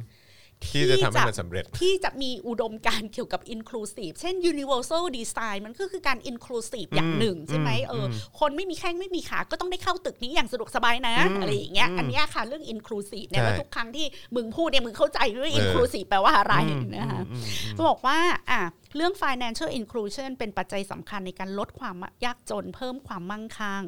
ทีนี้ประชากรผู้ใหญ่ในโลกจำนวนมาก ไม่สามารถเข้าถึงบริการการเงินขั้นพื้นฐานได้ ไม่ว่าจะเป็นคนจนในเอเชียละตินอเมริกา แอฟริกานะคะ ประเทศเหล่านี้ประชากรประมาณ 15%มีประชากรแค่ 15%เท่านั้นที่มีบัญชีธนาคาร อย่างฟิลิปปินส์นะคะ ประชากร 81%เนี่ยไม่ได้ฝากเงินในธนาคาร อื้อหือ ทีนี้ถ้าคุณไม่ได้ฝากเงินในธนาคารคุณจะเข้าถึงแหล่งเงินกู้ได้อย่างไร อืมอืม เราคือคำตอบของคุณ อ๋อก็คือ nano finance เนี่ย ใช่ ครับ เขาบอกว่าการไม่สามารถเข้าถึงบริการทางการเงินในแต่ละวันเนี่ยมันเป็นอุปสรรคของคนจำนวนมาก อืม เป็นต้นต่อทำให้ผู้คนเนี่ยก้าวเข้าไปสู่วงจรแห่งการเอ่อเข้าสู่เขาเรียกหนี้นอกระบบ ครับ แล้วคนเหล่านี้ก็ไม่สามารถเข้าถึงผลิตภัณฑ์และบริการทางการเงินและสินเชื่อ แล้วก็มันจะทำให้เขาอะมีต้นทุนทางชีวิตที่ติดลบ อืม อ่ะ อืม ทีนี้เวนิโอก็เลยเป็นผลิตภัณฑ์รูปแบบของแอปพลิเคชันนะคะ เป็นสิ่งที่ออกแบบมาเพื่อสนับสนุนให้มีให้ยืม แล้วก็ยืมอย่างมีความรับผิดชอบ ม ในการกู้ยืมระยะสั้นจะช่วยให้ลูกค้าสามารถสร้างประวัติเครดิตของตนเองได้ โดยการเปิดเกตเวย์ของบริการทางการเงิน อืมอืม เก๋ไหม อืม ร้านนี้ก็คือเอกชนทำเนาะ เอกชนทำ แต่ถ้าบ้านเราทำอ่ะโดนจับไปแล้วเนี่ย โดนไปแล้ว แบงค์เถื่อน เออ อาจจะโดน มีอะไรบ้างอะเออ นั่นแหละ ก็คือโดนโดนโดนเอาเรื่องแน่นอนอะอืมครับผม อ่ะแล้วก็บอกว่าสัปดาห์แรกของการดำเนินงานของเวนิโอนะคะ แอปมียอดดาวน์โหลดหมื่นครั้ง อุ้ยตายแล้ว แล้วก็มีความต้องการแพลตฟอร์มจำนวนมากนะ สามารถเพิ่มการรวมทางการเงินได้ เงื่อนไขการชำระคืนครั้งแรกและการชำระเงินกู้สำรองเนี่ยสูงกว่าที่คาดการเอาไว้ ซึ่งมันก็ใช้ลอจิกแบบยูนูสไง อืม จำยูนูสไอ้นักเศรษฐศาสตร์รางวัลโนเบลที่ทำเรื่องไอ้ไมโครเครดิตได้ไหมคะ ครับผม ก็คือคนจนน่ะ มันกลัวมากที่มันจะไม่ได้กู้ ดังนั้นเวลาคนจนยืมเงินน่ะมันจะรีบคืน อืม มันรีบคืนไม่ใช่เพราะมันเป็นคนดีมันรีบคืนเพราะเดี๋ยวกูจะกู้อีก อืมอืมอืม ไอ้การกู้เงินรายวันมันจะเป็นอย่างนี้จอ ครั น บ สมมติว่าวันเนี้ยจอนกู้ไปพันบาท แล้วจอนเอาไปขายของอ่ะ จอนขายของได้พันสองร้อยบาทอ่ะ จอนจะเอาเงินเงินนั้นอ่ะไปคืนพันบาท แล้วจอนจะไปกู้อีกพันห้า อืม เป็นการแสดงว่าเห็นไหมเครดิตฉันดี อ่า นะ อืมครับ กู้ ผม ปุ๊บอะคืนเลย อืม กู้เช้าคืนเย็นพรุ่งนี้ขอกู้อีกพัน อื ห้าม แล้วก็ อือฮึ เอามาขยายธุรกิจตัวเองอีกหน่อยแล้ว อืม ตัวเองอาจจะขายได้พันห้า อืมอืม ตอนเย็นนั้นก็เอ้ยอาจจะขายได้พันเจ็ดเย็นนั้นก็คืนไปอีกพันห้า อืม วันรุ่งขึ้นกูก็ยืมสองพันอย่างเงี้ย อืมอืม แล้วมันก็ยืมได้ทุกวันเนี่ยยืมได้ทุกวันคืนได้ทุกวัน อืม แล้วยิ่งคุณ อืม คุณคืนเร็วอ่ะ อีกแบบผ่านไปสองอาทิตย์อ่ะอาจจะกู้ได้ห้าพันเลยอย่างเงี้ยฮะ อืม คือทั้งหมดเนี่ยมันไม่ได้อ้างอิงว่าคุณเป็นคนดีหรือคนซื่อสัตย์นะครับ มันอ้างอิงว่ากูคืนเร็ว อืมอืม กูจะกู้ได้อีก กูได้อีก กูได้อี ใช่ ก ใช่ และทีเนี้ยเจ้าของแพลตฟอร์มก็รวยดิจอน มม คุณก็กินดอกเบี้ยจากคนพวกเนี้ยรายวันน่ะ ครับ ก็สนุกเลยนะ ใช่ นี่มัน ใช่ เป็นธุรกิจ ใช่ใช่ ที่ ใช่ แบบ อืม เติบโตเร็วมาก จำได้คือตลกมากเลยพี่แขก คือไอ้เรื่องอันเนี้ยที่จอนได้ยินอ่ะ เออ ไอ้เรื่องไอ้เรื่องเข้าใจว่าเป็นนาโนนะเอ่อไอ้เป็นเกี่ยวกับไอ้ไอ้นาโนเนี้ยนะ ผมได้ยินตอนไหนรู้ไหมตอนประมาณปีเนี่ยผมมาผมมากดเช็ค ตอนปี 2008 นี่ปี 2021 ใช่ไหมนี่ผมได้ยินเรื่องเนี้ยตอนปี 2008 จากอะไรรู้ไหมจากหนังไอ้จิมแคร์รี อืม เคยดูปะไอ้ Yes Man อะ Yes Man คือไอ้จิมแคร์รีมันเล่นเป็นเป็นแต่ว่าอันเนี้ยมันเป็นเป็นนาโนแบงกิ้งแบบว่า คือมันมันจะเรียกนาโนแบงกิ้งก็คงไม่ได้เพราะว่าคือคือไอ้เนี่ยมันเป็นมันเป็นแบงเกอร์ เออ เออแต่ว่าก็คือว่ามันมันใช้วิธีแบบนาโนแบงกิ้งเนี่ยในในระบบธนาคารปกติ อืม แล้วพอมันทำปุ๊บก็กลายเป็นว่าคนมากู้ อืม เยอะเออแล้วก็อัตราการแบบใช้เงินเขาเรียกว่าอะไรแบบว่า ใช้หนี้ ชำระหนี้ใช่ไหมฮะเออก็คือแบบสูงถึง 95%อะไรเงี้ยเพราะว่าคนมันก็อยากจะไป กู้อีก อยากกู้อีกไงเออเพราะว่าก็คือแบบเฮ้ยไอ้ของที่ตัวเองได้ก็นะซึ่งเราก็เฮ้ยแต่พอพอพอพี่แขกเล่าให้ฟังแล้วพอเราอ่านไอ้เรื่องนี้ใช่ไหมเราก็นึกว่าเออเราเคยได้ยินคอนเซปต์นี้มาก่อนนี่หว่าแล้วก็เลยมานั่งคิดเฮ้ยมันหนังเรื่องนี้แล้วนั่นคือปี 2008 ซึ่ง 2008 ก็คือเท่าไหร่10 10 10 10 กว่าปีเนาะ แล้วมันเป็น เออ สิ่งที่อยู่ในนโยบายอะไรของรัฐบาลมาตลอด สี่ นะ กุมารแบบเข้าใจ ป่ะแล้วแบบอะไรวะกูไม่เห็นเคยเห็นในแบบประเทศนี้เลยเนาะเออ เวนิโอเนี่ยไม่อ่ารู้ฮะ ว่าอ่านถูกหรือเปล่าอาจ ครับ จะเป็นภาษาสเปนอะนะ ครั คะ บผม บอกว่าเงื่อนไขการชำระคืนครั้งแรกแล้วก็การชำระเงินกู้สำรองสูงกว่าที่คาดการไว้ แสดงให้เห็นว่าเมื่อทำสินเชื่อระดับนาโนอย่างมีความรับผิดชอบเนี่ยมันสามารถใช้งานได้จริง อืม ทีนี้ก็เขาก็บอกว่ายุคหลังโควิดนะ ควรต้องมั่นใจว่ามี financial inclusion ที่ดี นี่เขาย้ำเลยว่า inclusion ที่ดี financial inclusion คือกุญแจที่จะมาฟื้นฟูเศรษฐกิจที่ได้รับผลกระทบจากโควิดนะคะเพื่อการพัฒนาเศรษฐกิจของชุมชนที่ได้รับผลกระทบจากการระบาด ครับ เพราะว่ารากฐานที่สำคัญของข้อเสนอของ Nano Finance เนี่ยมันอยู่ที่การส่งเสริมการรวมทางการเงินในชุมชน อืม การแพร่ระบาดของโควิดทำให้ความต้องการสินเชื่อเพิ่มขึ้น เพียงเล็กน้อยนะคะสำหรับผู้ที่ถูกกีดกันจากโรคไร้เงินสด แล้วเขาก็บอกว่าบริษัทของเขาอะคือความพยายามที่จะขยายขอบเขตการให้บริการให้กับผู้ที่ไม่เคยร่วมในธนาคารแบบดั้งเดิมมาก่อน อืม ยังไม่สามารถเข้าถึงบัญชีธนาคารหรือบัตรเครดิตได้ มีบทบาทในการจัดหาบริการทางการเงินที่ดีกว่าให้กับประชากรที่ไม่มีธนาคาร แอปพลิเคชันของบริษัทเนี่ยจะเป็นประตูสู่การสนับสนุนทางการเงินในรูปแบบขั้นสูง โดยเฉพาะอย่างยิ่งสำหรับผู้ที่ต้องการสร้างโปรไฟล์เครดิตเป็นครั้งแรก โอ้โห ฟังแล้วน้ำ ตายแล้ว จะไหลมาเป็นนายกประเทศนี้ไหมคะคุณ ตายแล้ว อันนี้คือไอ้คำว่าไม่ทิ้งใครไว้ข้างหลังนี่มันเป็นอย่างนี้จริงๆเนาะ แล้วบริษัทเขาเนี่ยให้เข้าถึงเงินกู้ขนาดเล็ก เริ่มตั้งแต่1ด ฮะ อลลาร์ถึง 5 ดอลลาร์ จริงเหรอ ก็คือนาโนจริง เฮ้ยหนึ่งดอลลาร์ถึง ๆ ห้าดอลลาร์ บางคนน่ะมันก็มีเงิน 5 ดอลลาร์มันก็ เออ มี แต่ก็ ความหมายมากสำหรับเขา ก็ เนื้อหรอ ก็เข้าใจก็เข้าใจ เออ คือเขาคือห้าดอลลาร์เนี่ยอาจจะไปต่อยอดอะไรให้เขา แล้ว ได้ เขาบอก เลย ว่าในฟิลิปปินส์เงิน 1 ดอลลาร์ ซื้อข้าวได้ 1 กิโล อื้อหือ ซื้อยาขั้นพื้นฐานได้ อือฮึ จ่ายค่าขนส่งไปกลับจากที่ทำงานกับที่บ้านน่ะได้ 1 สัปดาห์ โอ้โห ถ้าเขาสามารถเดินทางไปทำงานได้ 1 สัปดาห์ อือฮึ เขาก็อาจจะมีเงิน 30 ดอลลาร์ได้อืออะหือ ใน 1 สัปดาห์ อืมอืม จากเงินกู้ ต่ย 5 ดอลลา ไง ร์ อืมค ใช รับผม่ คืออย่าหมิ่นเงินน้อยอย่าคอยวาสนาเนี่ยค่ะ อืมอืม คือ นาโนไฟแนน ว้าว ซ์ ว้าว นะคะเขาบอกไปว่าเขาเขาบอกว่าเครดิตนี้สามารถแลกได้หลายประเภทนะคะ ตั้งแต่ airtime อาหารการขนส่ง สินเชื่อ แล้วก็จะขยายสถานะทางการตลาด แล้วในอนาคตจะไปร่วมมือกับวีซ่าเพื่ออออกบัตรเครดิตค่ะ เขาจะทำเป็นบัตรเครดิตวินิโอนะฮะ ใช่ แล้วจอนถือบัตรเครดิตเวเนโอเนี่ย มันมีศักดิ์มีสีกว่าบัตรสวัสดิการแห่งรัฐหรือบัตรคนจนปะ จริง ฉันมีบัตรเครดิต จริงจริงอือฮึ แล้วพี่ว่าอีบัตรสวัสดิการแห่งรัฐเนี่ย อือฮึ มันก็ไปเอาไอเดียนี้มา อือฮึ แต่ว่ามันเอามาใช้อีกแบบหนึ่ง อื อะ่ะ ม มันเอามาใช้แบบ suppress อะ่ะมันไม่ได้ใช้เพื่อ empowering อะ่ะ อืมอืมว้าว อ่า ทำให้นึกย้อนถึงอะไรไหมไอ้บัตรสะไอ้สามสิบไอ้สามสิบาท เนาะที่มันที่ที่ที่อย่างน้อยมันก็ทำให้คนแบบ ใช่ มีความรู้สึกว่าเออแบบ ใช่ เออ มีศักดิ์ศรี มีศักดิ์ศรีมากยิ่ง ว่าฉัน ขึ้น ก็จ่ายนะ ใช่ไหม ดิ่งนะ ฮะ อันเนี้ย เออ ก็คือฉันฉัน อันนี้ก็เหมือนกัน ฉันมีบัตรเครดิต เออ วีซ่านะเว้ย ใช่ใช่ ฉันถือบัตรวีซ่า ออ นะ ใช่ เว้ย ใช่หรือว่าเอาบัตรเครดิตเวนิโอก็ได้ก็แบบ เออ เออก็ เวนิโอวีซ่า เอ อันอเนี้ย อะไรอย่างเงี้ยว้าว อ่าทีนี้มีอีกบทความหนึ่งนะคะ ครับ ก้าวไปสู่ไมโครไฟแนนซ์การพัฒนาอนาคตด้วยการเงินแบบนาโน อือฮึ ก็ตั้งแต่ปี 2018 แล้วนะคะ ที่ Microfinance หรือว่า Nanofinance เนี่ยถูกกล่าวถึงโดยเอ่อ World Economic Forum ซึ่งเอ่อประธานเจ้าหน้าที่บริหารแล้วก็ประธานกรรมการนะคะของ Envirofit อือฮึ ได้ออกมาให้ข้อมูลนะคะในบทความ Move Over Microfinance Here's Why the Future of Development is in Nanofinance บอกว่าปัจจุบันธนาคารขนาดเล็กส่วนใหญ่คิดอัตราดอกเบี้ยที่สูงขึ้น ส่งเสริมการกู้ยืมที่มากขึ้น เหตุผลประการหนึ่งก็คือค่าใช้จ่ายในการทำธุรกรรม อาจทำให้การออกเงินกู้ที่ต่ำกว่า 50 ดอลลาร์เนี่ยมันแพง อืม สิ่งนี้มีผลให้เกิดการกู้ยืมเงินมาก แม้หลายครอบครัวไม่ได้ต้องการให้เกิด เพราะไม่สามารถจัดการได้ ทีนี้มันก็จะเป็นภาระให้พวกเขาเป็นเวลาเป็นหลายเดือนหลายปีนะคะ ทีนี้มันไม่กี่ปีที่ผ่านมาเนี่ยมันมีการเปิดตัวผลิตภัณฑ์ทางการเงินทางมือถือ อย่างแพร่หลายที่มันไปลด อืม ค่าธุรกรรม อ่า อ่าค่าใช้จ่ายในการธุรธุรกรรม ช่วยลดต้นทุนการทำธุรกรรมที่เกี่ยวข้องกับการเงินรายย่อย กระตุ้นให้ผู้ประกอบการเนี่ยเข้าสู่ตลาดได้ แม้ก่อนหน้านี้มันโอกาสเป็นไปได้เนี่ยมันน้อย อืม นะคะ ทีนี้นอกเหนือจากสินค้าต่างๆ เราจะเห็นโมบายมันนี่ที่ภาคบริการยอมรับเทคโนโลยีให้เช่า เพื่อเป็นเจ้าของแพลตฟอร์มบริการด้านพลังงานด้วย อืม แล้วเขาก็บอกว่าเสรีภาพและความเป็นประชาธิปไตยนะคะ เสรีภาพและความเป็นประชาธิปไตย ในการเข้าถึงบริการด้านพลังงานอย่างพลังงานแสงอาทิตย์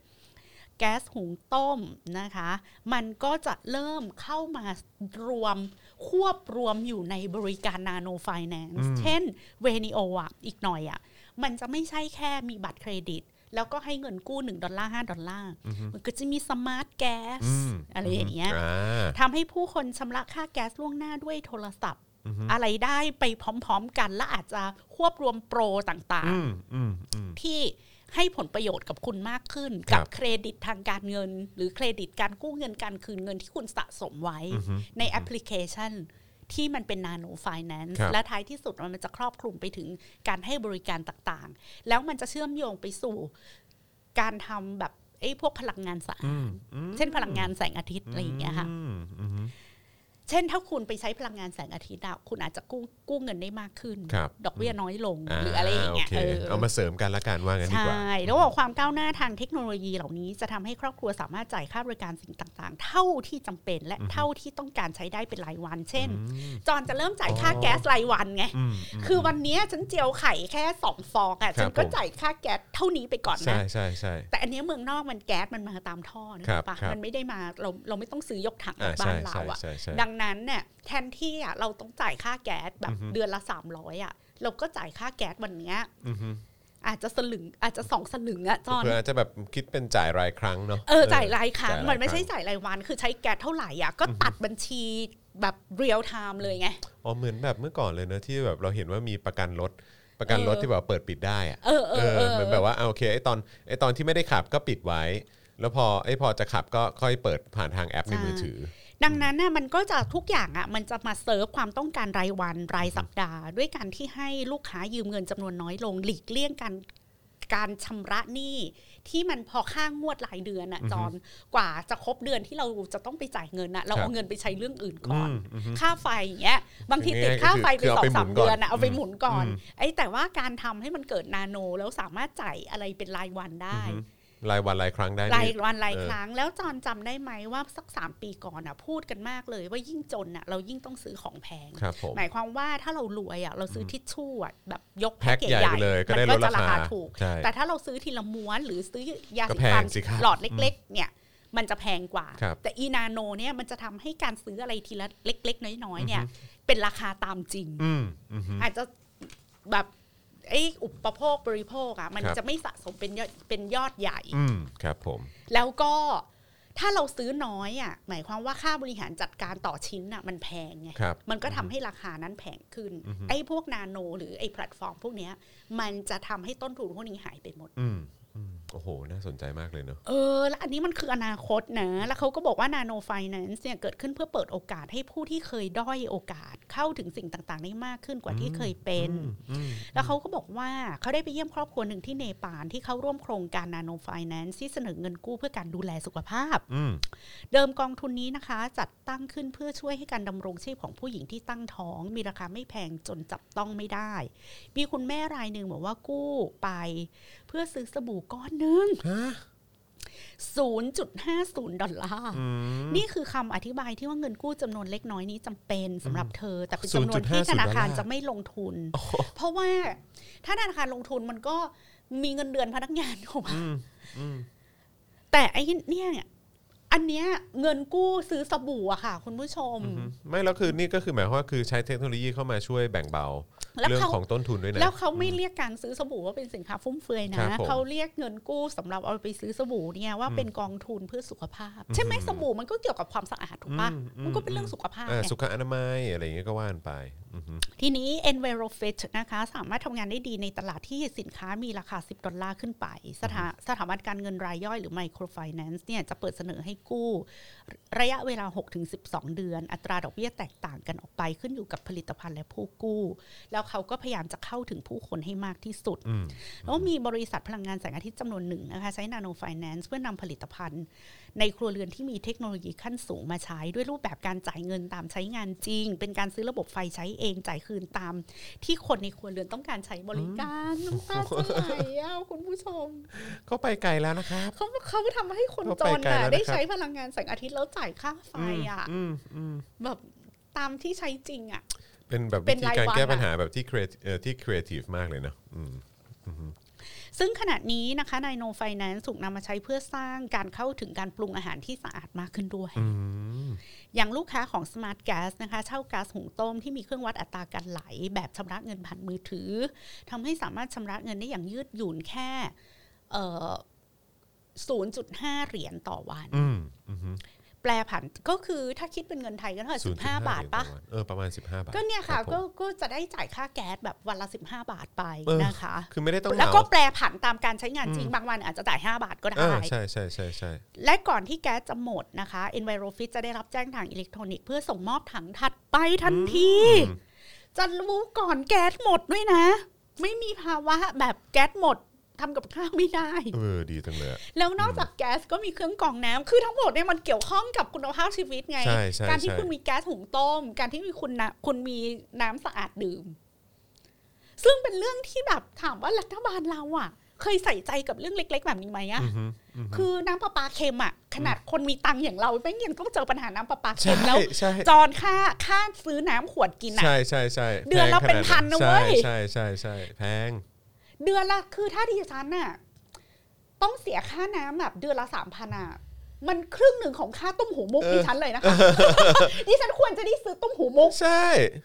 ดิฉันต้องเอามาซื้อน้ำกินเล เอย อเออเออเออเพราะฉันไม่อยากเจอแบบว่าน้ำเค็มจากแบบว่า เออ นะนี่ขนาดผ่านเครื่องกรองน้ำเลยด้วยอ่ะ เออ เออ เพราะว่านาโนไฟแนนซ์สามารถตอบสนองความต้องการของผู้คนได้จริง ๆ ในแง่ที่ว่าตัวเลือกด้านการชำระเงินมีความยืดหยุ่น อืม บทเรียนที่ได้เรียนรู้จากพลังงานแสงอาทิตย์แบบจ่ายตามการใช้งาน แสดงให้เห็นว่าความผันผวนของรายได้ เป็นหนึ่งในปัจจัยที่ใหญ่ที่สุดต่อการผิดนัดชำระหนี้ระดับนาโน อืม บริษัทต่างๆ ก็จะคิดถึงปัญหานี้โดยการออกแบบการบริการที่คำนึงถึงความไม่แน่นอนของรายได้ของผู้กู้ คือมันมี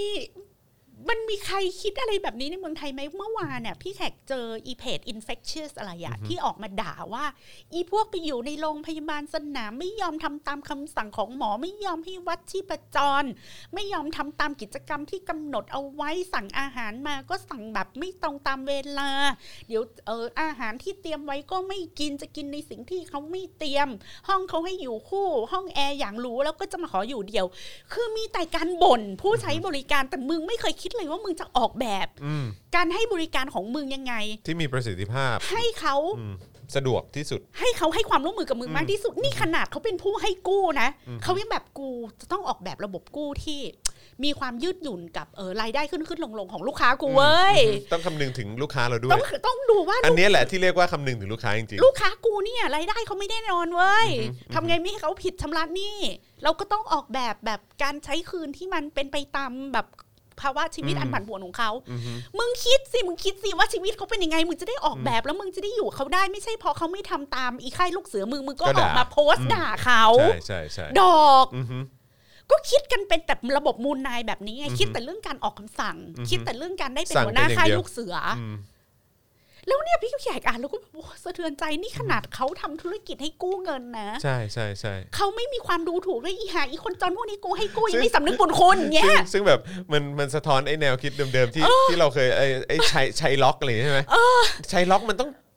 แบบโหดเหี้ยมอำมหิต เออ ใจดำอะไรเงี้ยแต่ว่านี่คือนี่คือเขาให้เขาปล่อยกู้เงิน แต่เขาคำนึงถึงว่าเราเอ่อความสะดวกของเราในการจะใช้เงินคืนเขาอะต้องทำยังไงดี เออ คือถ้าเป็น mentality แบบคนไทยอะอีอีดอก อีคนจนอีขี้ข้าอีขี้เกียจกูให้มึงกู้อีไม่รู้จักบุญคุณมึงจะไปเบี้ยวหนี่กูอีก ไปยืนด่ากันปักปักซอยอ่ะ อืมอืม แล้วพี่บอกอ๋อลูกค้าเรา แล้วก็ให้กู้เท่าไหร่ ให้กู้ 30 บา เออ ท แล้ว สิบ ให้ ห้า กู้ บาท ให้กู้สิบห้าบาทเนี่ยจะให้เขากู้สิบห้าบาทมานั่งคิดว่าเอ๊ะ จะทำยังไงให้ วัน เขา นี้ถ้าเขาขายของไม่ได้เลย เออ สักเขาขายของได้แค่ 20 บาท เขา เออ ใช้เงินเราไม่ได้หรอก เออฮะ เราต้องพัฒนาวิธีการคืนเงินให้มันเฟรนลี่ต่อเขา เอ มาอกที่สุด เอ อะไร อ อย่างเงี้ย เออ แบบนี้ไงคะมันถึงจะวินวิน ใช่ใช่ใช่ใช่ เมืองไทยไม่มีไม่มีเอมพัตตีจ เอ ริง อ ๆนะ จริงครับ ทุกอย่าง จ ไม่ ริง มีอยู่ฐานของการแบบเอาใจเขามาใส่ใจ ๆ เรา ใช่ จริ ใช่ งๆอ่ะ ใช่ใช่ แล้วเขาก็บอกว่าสิ่งนี้นับเป็นวิวัฒนาการขั้นต่อไป ในการให้บริการครัวเรือนที่มีรายได้น้อย และรายได้ปานกลางอย่างยั่งยืน อือฮึ มันจะช่วยสร้างอะไร มันจะช่วยสร้างความสัมพันธ์ที่แน่นแฟนขึ้น ด้วยการนำเสนอช่องทางการดูแลและช่วยเหลือลูกค้า อืม ด้วยการเงินระดับนาโน แล้วมีกิจกรรมทางสังคมอีกมากที่สามารถเข้าถึงตลาดของผู้กลุ่มผู้ด้อยโอกาส เพื่อช่วยให้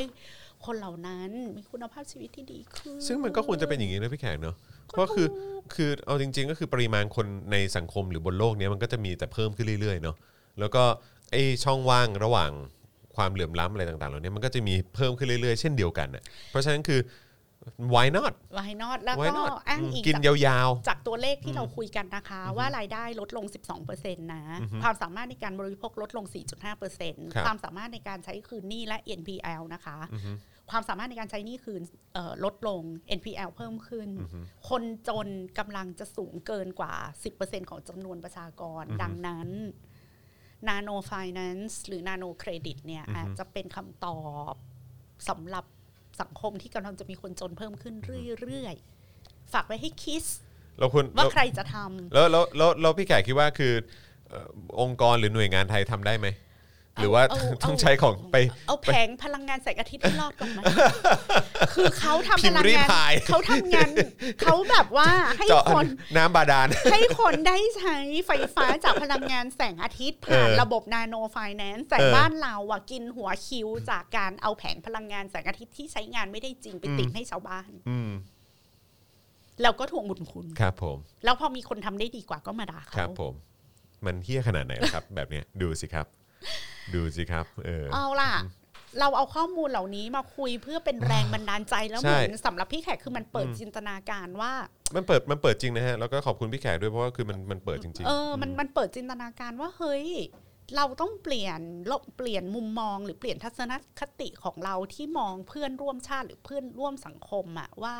เป็นคนขี้เกียจ เป็นคนไม่ เป็ มี นภา วิ ระ นัย เป็นภาระอะ อืม เราต้องมองเขาแบบให้เกียรตินะคะ ให้เกียรติเขาในระดับที่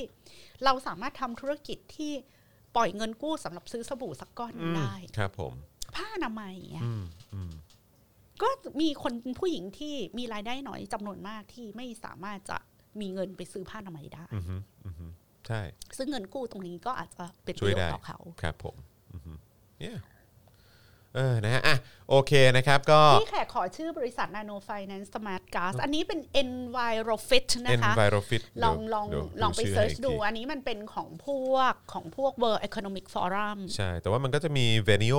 ค่ะ Venio ก็ลองไปเสิร์ชดูได้ Venio V E N I O ใช่ไหมฮะ ค่ะ อันนี้ก็ถ้าถ้าผมเข้าใจถูกคือเป็นของฟิลิปปินส์ปะ ของฟิลิปปินส์ อ่า แล้วก็ขยายไปลาตรงลาติน แอฟริกาหมดละ ใช่ แล้วก็เร็วๆนี้ก็เดี๋ยวจะจับมือกับทางวีซ่าด้วย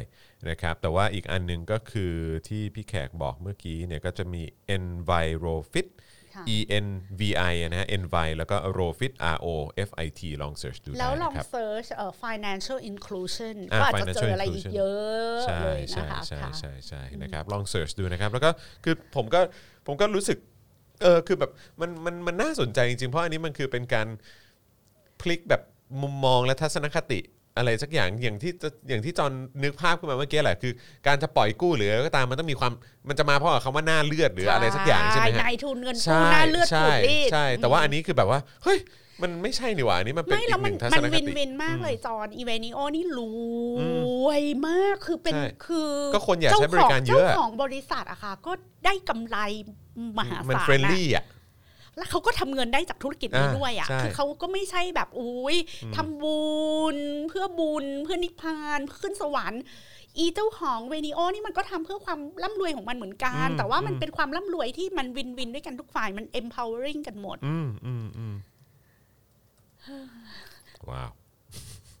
อ่ะ คุณผู้ชมและคุณผู้ฟังรู้สึกอย่างไร ลองคอมเมนต์เข้ามาได้นะครับนะ แล้วก็ เอาจริงเมืองไทยนะใคร เอ จะ อ ทำได้รู้ป่ะ ใครฮะ CP เออ ใช่ ทำสิทำเลย แล้วไม่แน่อาจจะทำให้ CP รวยยิ่งกว่าเดิม ก็ อีกนะ กับเซเว่นเนี่ยทำเลย ใช่ คนเข้าถึงได้ไง มีตั้งเป็นหมื่นสาขาใช่ไหม CP หรืออะไรอย่างเงี้ยค่ะ คุณแน่จริงอ่ะ คุณไปคุยกับรัฐบาลเลยว่าคุณจะทำนาโนไฟแนน อืม ซ์ อืม ใช่ ดูวิดีโอเป็นตัวอย่างก็ได้ แล้วแล้วพอคนเหล่านี้ซื้อสบู่เขาก็ไปซื้อที่ไหนอ่ะก็ไปซื้อเซเว่นอ่ะ ใช่ เซเว่นให้กู้เงินซื้อสบู่ซื้อเอาไปซื้อสบู่ในเซเว่นนะคุณลองทำดูดิคุณไม่รวยอ่ะให้มันรู้ไป why not ใช่ไหม เอออ ครับ ผมอืมจริงฮะ ชี้ทางรวยให้แล้วนะ เห็นด้วยเห็นด้วยเห็นด้วยอืมนะครับน่าสนใจนะ น่าสนใจมาก ๆ เลยนะครับ แล้วก็รู้สึกวันนี้วันนี้ดีใจมากที่พี่แขกหยิบยกเรื่องนี้ขึ้นมาพูด เพราะว่าคือแบบตอนที่แรกก็คือเออเออมันเป็นไอเดียที่ดีแต่พอลงลงรายละเอียด แล้ ลึก ว ๆลงไป แล้วก็ดูตัวอย่างปุ๊บมันแบบ ใช่ เฮ้ยมัน แล้วพี่แขกงงว่าเวลารัฐบาลพูดนาโนไฟแนนซ์ไม่มีมิติของของการ empowering ประชาชนแบบเนี้ย อือฮึ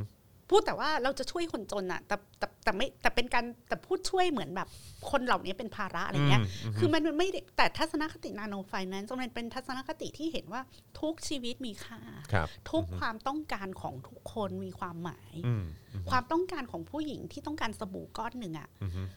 ก็มีค่าพอ ใช่ ที่เราจะต้องไปใส่ใจอะ ใช่ ซึ่งเมนเทลิตี้เนี้ย พี่แขกไม่เห็นเวลารัฐบาลแถลงว่า อืม อยู่จะมีนาโนไฟแนนซ์หรือ whatever อืมอืม อืม อืมใช่ เห็นด้วยครับ เห็นด้วย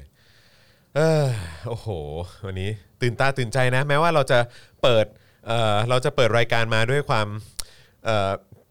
เขาเรียกว่าอะไร เออหดหูนิดนึง เพราะว่าเห็นแบบ โอ้โห ตายแล้วขนาด ขนาดคนรวยยังยังยังจนลง อ่ะ นะฮะแล้วก็คือเอ่อคนคนที่จนอยู่แล้ว อันนี้ไม่ต้องพูดถึงก็จนหนักลงไปอีกนะครับแต่ว่าเท่าแต่ว่าแน่นอนคือเวลาเราคุยกันเราก็ต้องหาทางออกด้วยไง ใช่ นะครับแล้วก็พอมาเจอนาโนไฟแนนซ์ก็น่าสนใจ เอ มาก อ เล อย ยากจะอยากจะเพิ่มจินตนาการในแง่ของไม่ใช่แค่เชิงเทคนิคทางการเงิน แต่เป็นจินตนาการว่าด้วย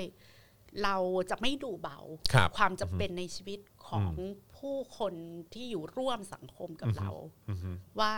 โอ้ไอความต้องการแบบเนี้ยมันไม่อยู่ในสมการหรืออ ม ไม่ได้อยู่ในโจทย์จะทำ ทุกความ ธุจ ต้องการ ข มัน เ มีมูลค่า ทุก มันมีความสำ ต้อง คัญ การมันมีมันมีความหมาย ใช่ครับผม แล้วก็ไม่มีความต้องการใดที่จะถูกทิ้งไว้ข้างหลัง อืมถูกต้อง เพราะฉะนั้นคือจริง ๆ แล้วอันนี้ก็คือมันเป็นสิ่งที่เขาพูดมาตั้งแต่อย่างที่พี่แขกบอกไปเมื่อกี้ก็คือว่าไอ้ตัว World Economic Forum ที่เขาที่เขาจัดขึ้นเนี่ยคือนอกจากเขาจะพูดเรื่องไอ้ nano finance แล้วเนี่ยคืออีกอย่างหนึ่งที่เขาพูดถึงก็คือไอ้ตัว micro finance นั่นเอง ใช่ เพราะฉะนั้นก็ลองไปดูควบคู่กันได้ ใช่ ทั้ง micro finance แล้วก็ nano finance นั่นเองนะครับ ค่ะ นะฮะแล้วก็ลองไปดูเหล่าบริษัทอะไรต่างๆ หรือว่าไอ้เรื่องของอะไรนะ financial inclusion ใช่ไหมฮะ ใช่ เอออันนี้ก็ถือว่าเป็นเรื่องที่น่าสนใจมากเลยนะ แล้วก็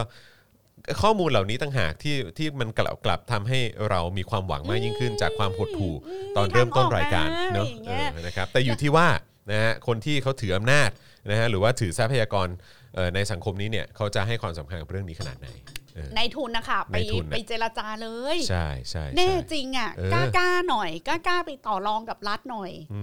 มแต่พอพูดเรื่องกล้านี่ผมก็แบบนั่นนิดนึงนะ เพราะว่าเมื่อวานนี้เพิ่งอ่านข่าวกับคุณปาล์มไปที่บอกว่าทางคุณธนินเจรวนนท์ใช่ไหมเขาก็ออกมาเออบอกนายก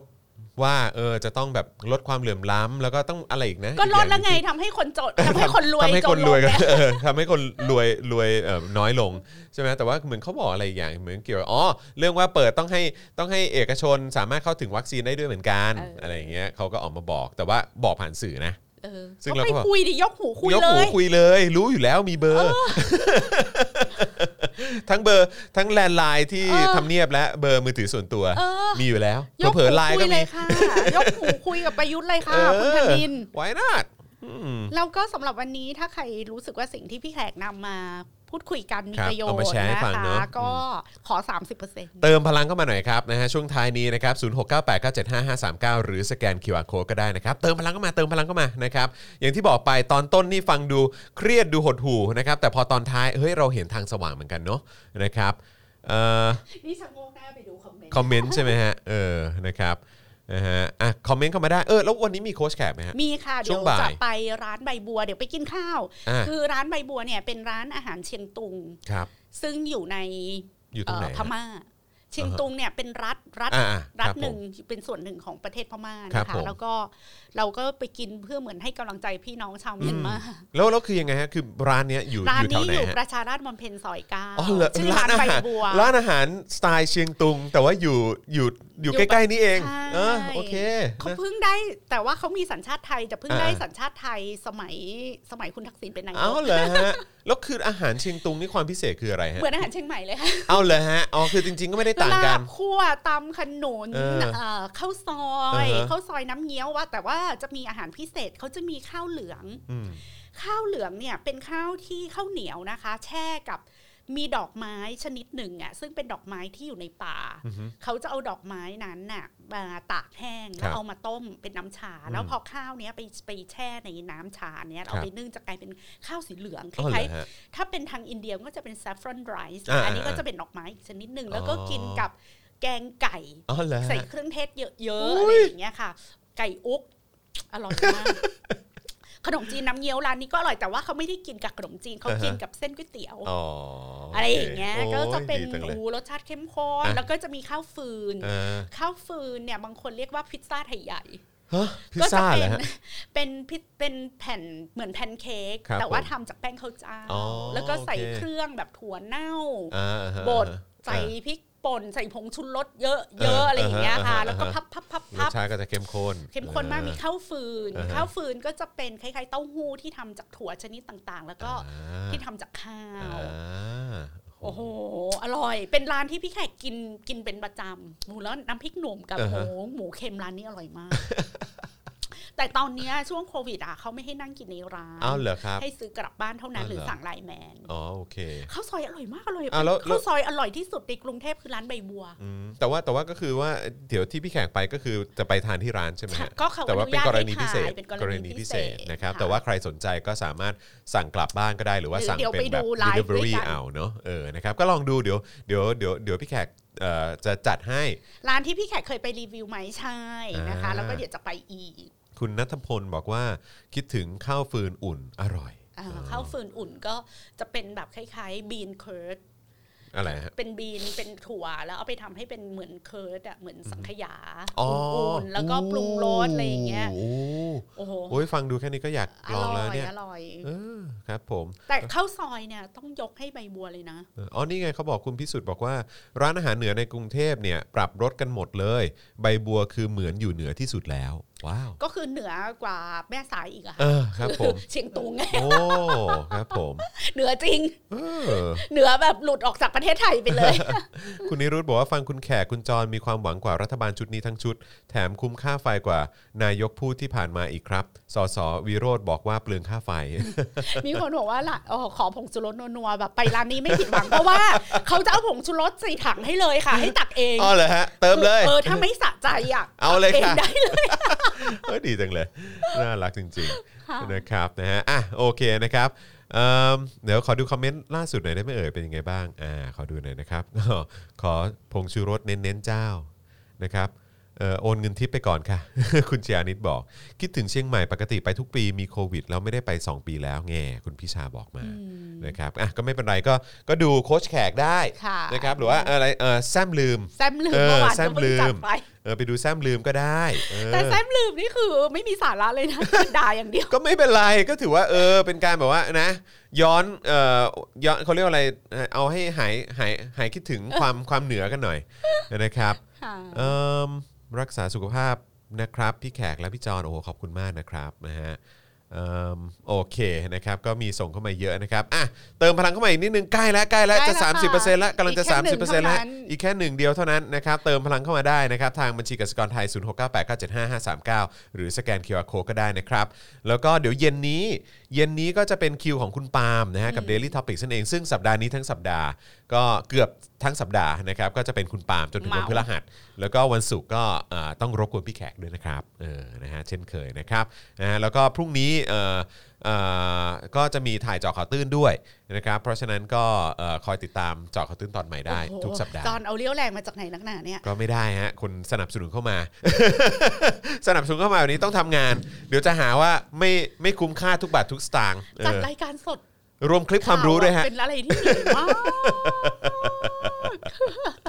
คุณปาล์มเวกอัพบอกว่าอุดหนุนสินค้าในเครือไปแล้ว ขอบคุณมากนะครับ ซึ่ง อ้า คุณปาล์ม สิบสองแล้ว อ่าขอบคุณ ดีใจมาก นะครับ คุณปาล์มนี่อุดหนุนทุ คุ ก ณ อปาย่าง ล์มนี่ จริงๆ อุดหนุนของฝั่งพี่แขกด้วย อุดหนุนยัน ของ เค้กมะตูม สป็อก อะ เออของสปอคดาร์กด้วย ใช่ ขอบคุณมากเลยนะครับ แล้วก็เจอกันในม็อบเอ่ออยู่บ่อยครั้ง เป็น นะครับ สาวสวยมากด้วยนะ คุณปาล์มอะ ใช่คุณปาล์มคุณปาล์มคือที่ใส่แว่นใช่ไหม ใช่ อ่า ใช่ จำได้เลยจำได้เลยแล้ววัน นั้น รู้สึกผิดมากคือจำคุณปาล์มไม่ได้เพราะคุณปาล์มใส่หน้ากาก อ๋อ แล้วใส่เสื้อลายเดียวกันไง อ๋อ เออใช่เราก็แบบว่าโอยอ๋อครับผมถ่ายรูปกันนู่นนั่นนี่เจอกันในม็อบ เอออ อะไรอย่างเงี้ยแล้วมารู้อีกทีอ้าวนั่นคุณปาล์มนี่หว่านะครับเพราะฉะนั้นคือคุณผู้ชมเองก็เหมือนกันนะครับ ใครที่อยู่ในใครติดตามไลฟ์หรือว่าติดตามรายการของเรา แล้วก็เจอเราในพื้นในที่สาธารณะอะไรแบบนี้ก็มาทักทายกันได้นะ พูดคุยกันได้ แล้วก็บอก username ก็ได้นะเผื่อเราจะจำได้ตอนไลฟ์นะครับนะ มี ฮะ คนบอกว่า ครับ เจ๊แขกสวยมาก แหม่ คอมเมนต์อย่างนี้ต้องอ่าน ครับผมนี่นี่เขาบอกมีโอนโอนให้ให้ให้คู่จิ้นเราด้วยนะฮะพี่แขกเออ สงสัยต้องเป็นวันก่อนแน่เลยที่ที่ไปรดน้ำดำหัว เออเออใช่ อา ใช่ จารย์โค ใช่ วิด ใช่ นะ ใช่ ฮะ ลูกทิพย์หลานทิพ เป็นลูก ย์ เออครับผมนะฮะก็เลยแบบว่าโอ้ยกลายเป็นคู่จิ้นซะอย่างนั้น คู่ทิพย์ ฮะเออเป็นเป็นคู่ทิปใช่ไหมฮะ ก็เดี๋ยวจะเป็น เออ คู่ทิพย์กับลุงติ๊บด้วย ครับผม เยอะอ่ะ อ๋อ ดิฉัน กับลูกติ๊บ อะเดี๋ยวเดี๋ยวเดี๋ยวก็จะมีคนโอนให้ครอบครัวทิพย์ ครับผม เป็น ก็ก็โดนก็โดเอ่อนกันหมดนะฮะ แม่ ผมผม แม่ จัดกับคุณปาล์มนี่ยังโดนคู่จิ้นคุณปา ล์มเลยนะ จริงๆเอออันนั้นก็เป็นพ่อเอ่อพ่อแม่ลู กที่แขกลุง อ๋อ เปี๊ยก ใช่ พร้มกั น้องทิงด้วยน้องทิงด้วยเออนะครับเออ ไม่รู้ว่าเดี๋ยวเปิดเทอมของกระทิงนี่จะได้ไปโรงเรียนอยู่หรือเปล่า หรือว่าต้องเรียนออนไลน์ก็ไม่รู้นะฮะ เออรัฐมนตรี อืม กักตัวอยู่ กักตัวอยู่ด้วยเออนะครับยังไม่มีเวลามาแก้ปัญหานี้เออ ไม่ออกมาพูดไม่หือไม่อือ ไม่แสดงวิสัยทัศน์ใดๆเลยเนาะ ครับผมนะฮะวันนี้ลุงติ๊บไปไหมครับ ไป เออ ค่ะ นะครับแล้วแล้วน้องทิงไปไหมฮะ ไป ด้วย ค่ะ นะครับ นะคะ นะเพราะฉะนั้นก็ครอบครัวสุขสันต์แน่นอนนะครับเดี๋ยวคอยติดตามแล้วกันอ่ะโอเค แต่วันนี้ก็ 30%แล้วขอบคุณมากๆเลยนะครับแล้วก็คุยกันมาเกือบ 2 ชั่วโมงด้วยเหมือนกัน ค่ะ แล้วก็เดี๋ยวพี่แขกต้องไปโค้ชแขก ค่ะ ด้วยนะครับเพราะฉะนั้นเดี๋ยวเดี๋ยวให้ให้พี่แขกไปเตรียมตัวก่อนดีกว่านะครับเดี๋ยวต้องเดินทางไปที่ ค่ะ ร้านด้วยเหมือนกันนะครับขอบคุณร้านใบบัวด้วยที่ที่เอ่ออนุญาตเขาเรียกว่าอะไรเปิดเปิด เปิดให้ พื้นที่ เราไปถ่าย เออเป็นพิเศษให้เราเข้าไปถ่ายแล้วก็มาไลฟ์กันได้นะครับก็อย่าลืมไปอุดหนุนด้วยละกันนะครับย้ำอีกครั้งว่าตอนนี้มีแบบซื้อกลับบ้านได้ แล้วก็แบบ Delivery ได้นั่นเองนะครับเดี๋ยวติดตามโค้ชแขกได้อย่าลืมไปกดไลค์แล้วก็ไปกด Follow นะครับเพจแล้วก็ช anel ของโค้ชแขกด้วยละกันนะครับผมนะฮะวันนี้หมดเวลาแล้วนะครับนะฮะผมจอมยูนะครับพี่แขกคำปากา ค่ะ นะครับแล้วก็อาจารย์แบงค์มองบนนะครับ พวกเราสามคนลาไปก่อนนะครับสวัสดีครั ส บ วัสดีค่ะ บ๊ายบายครับ Daily t o p i c กกับจอห์นวินยู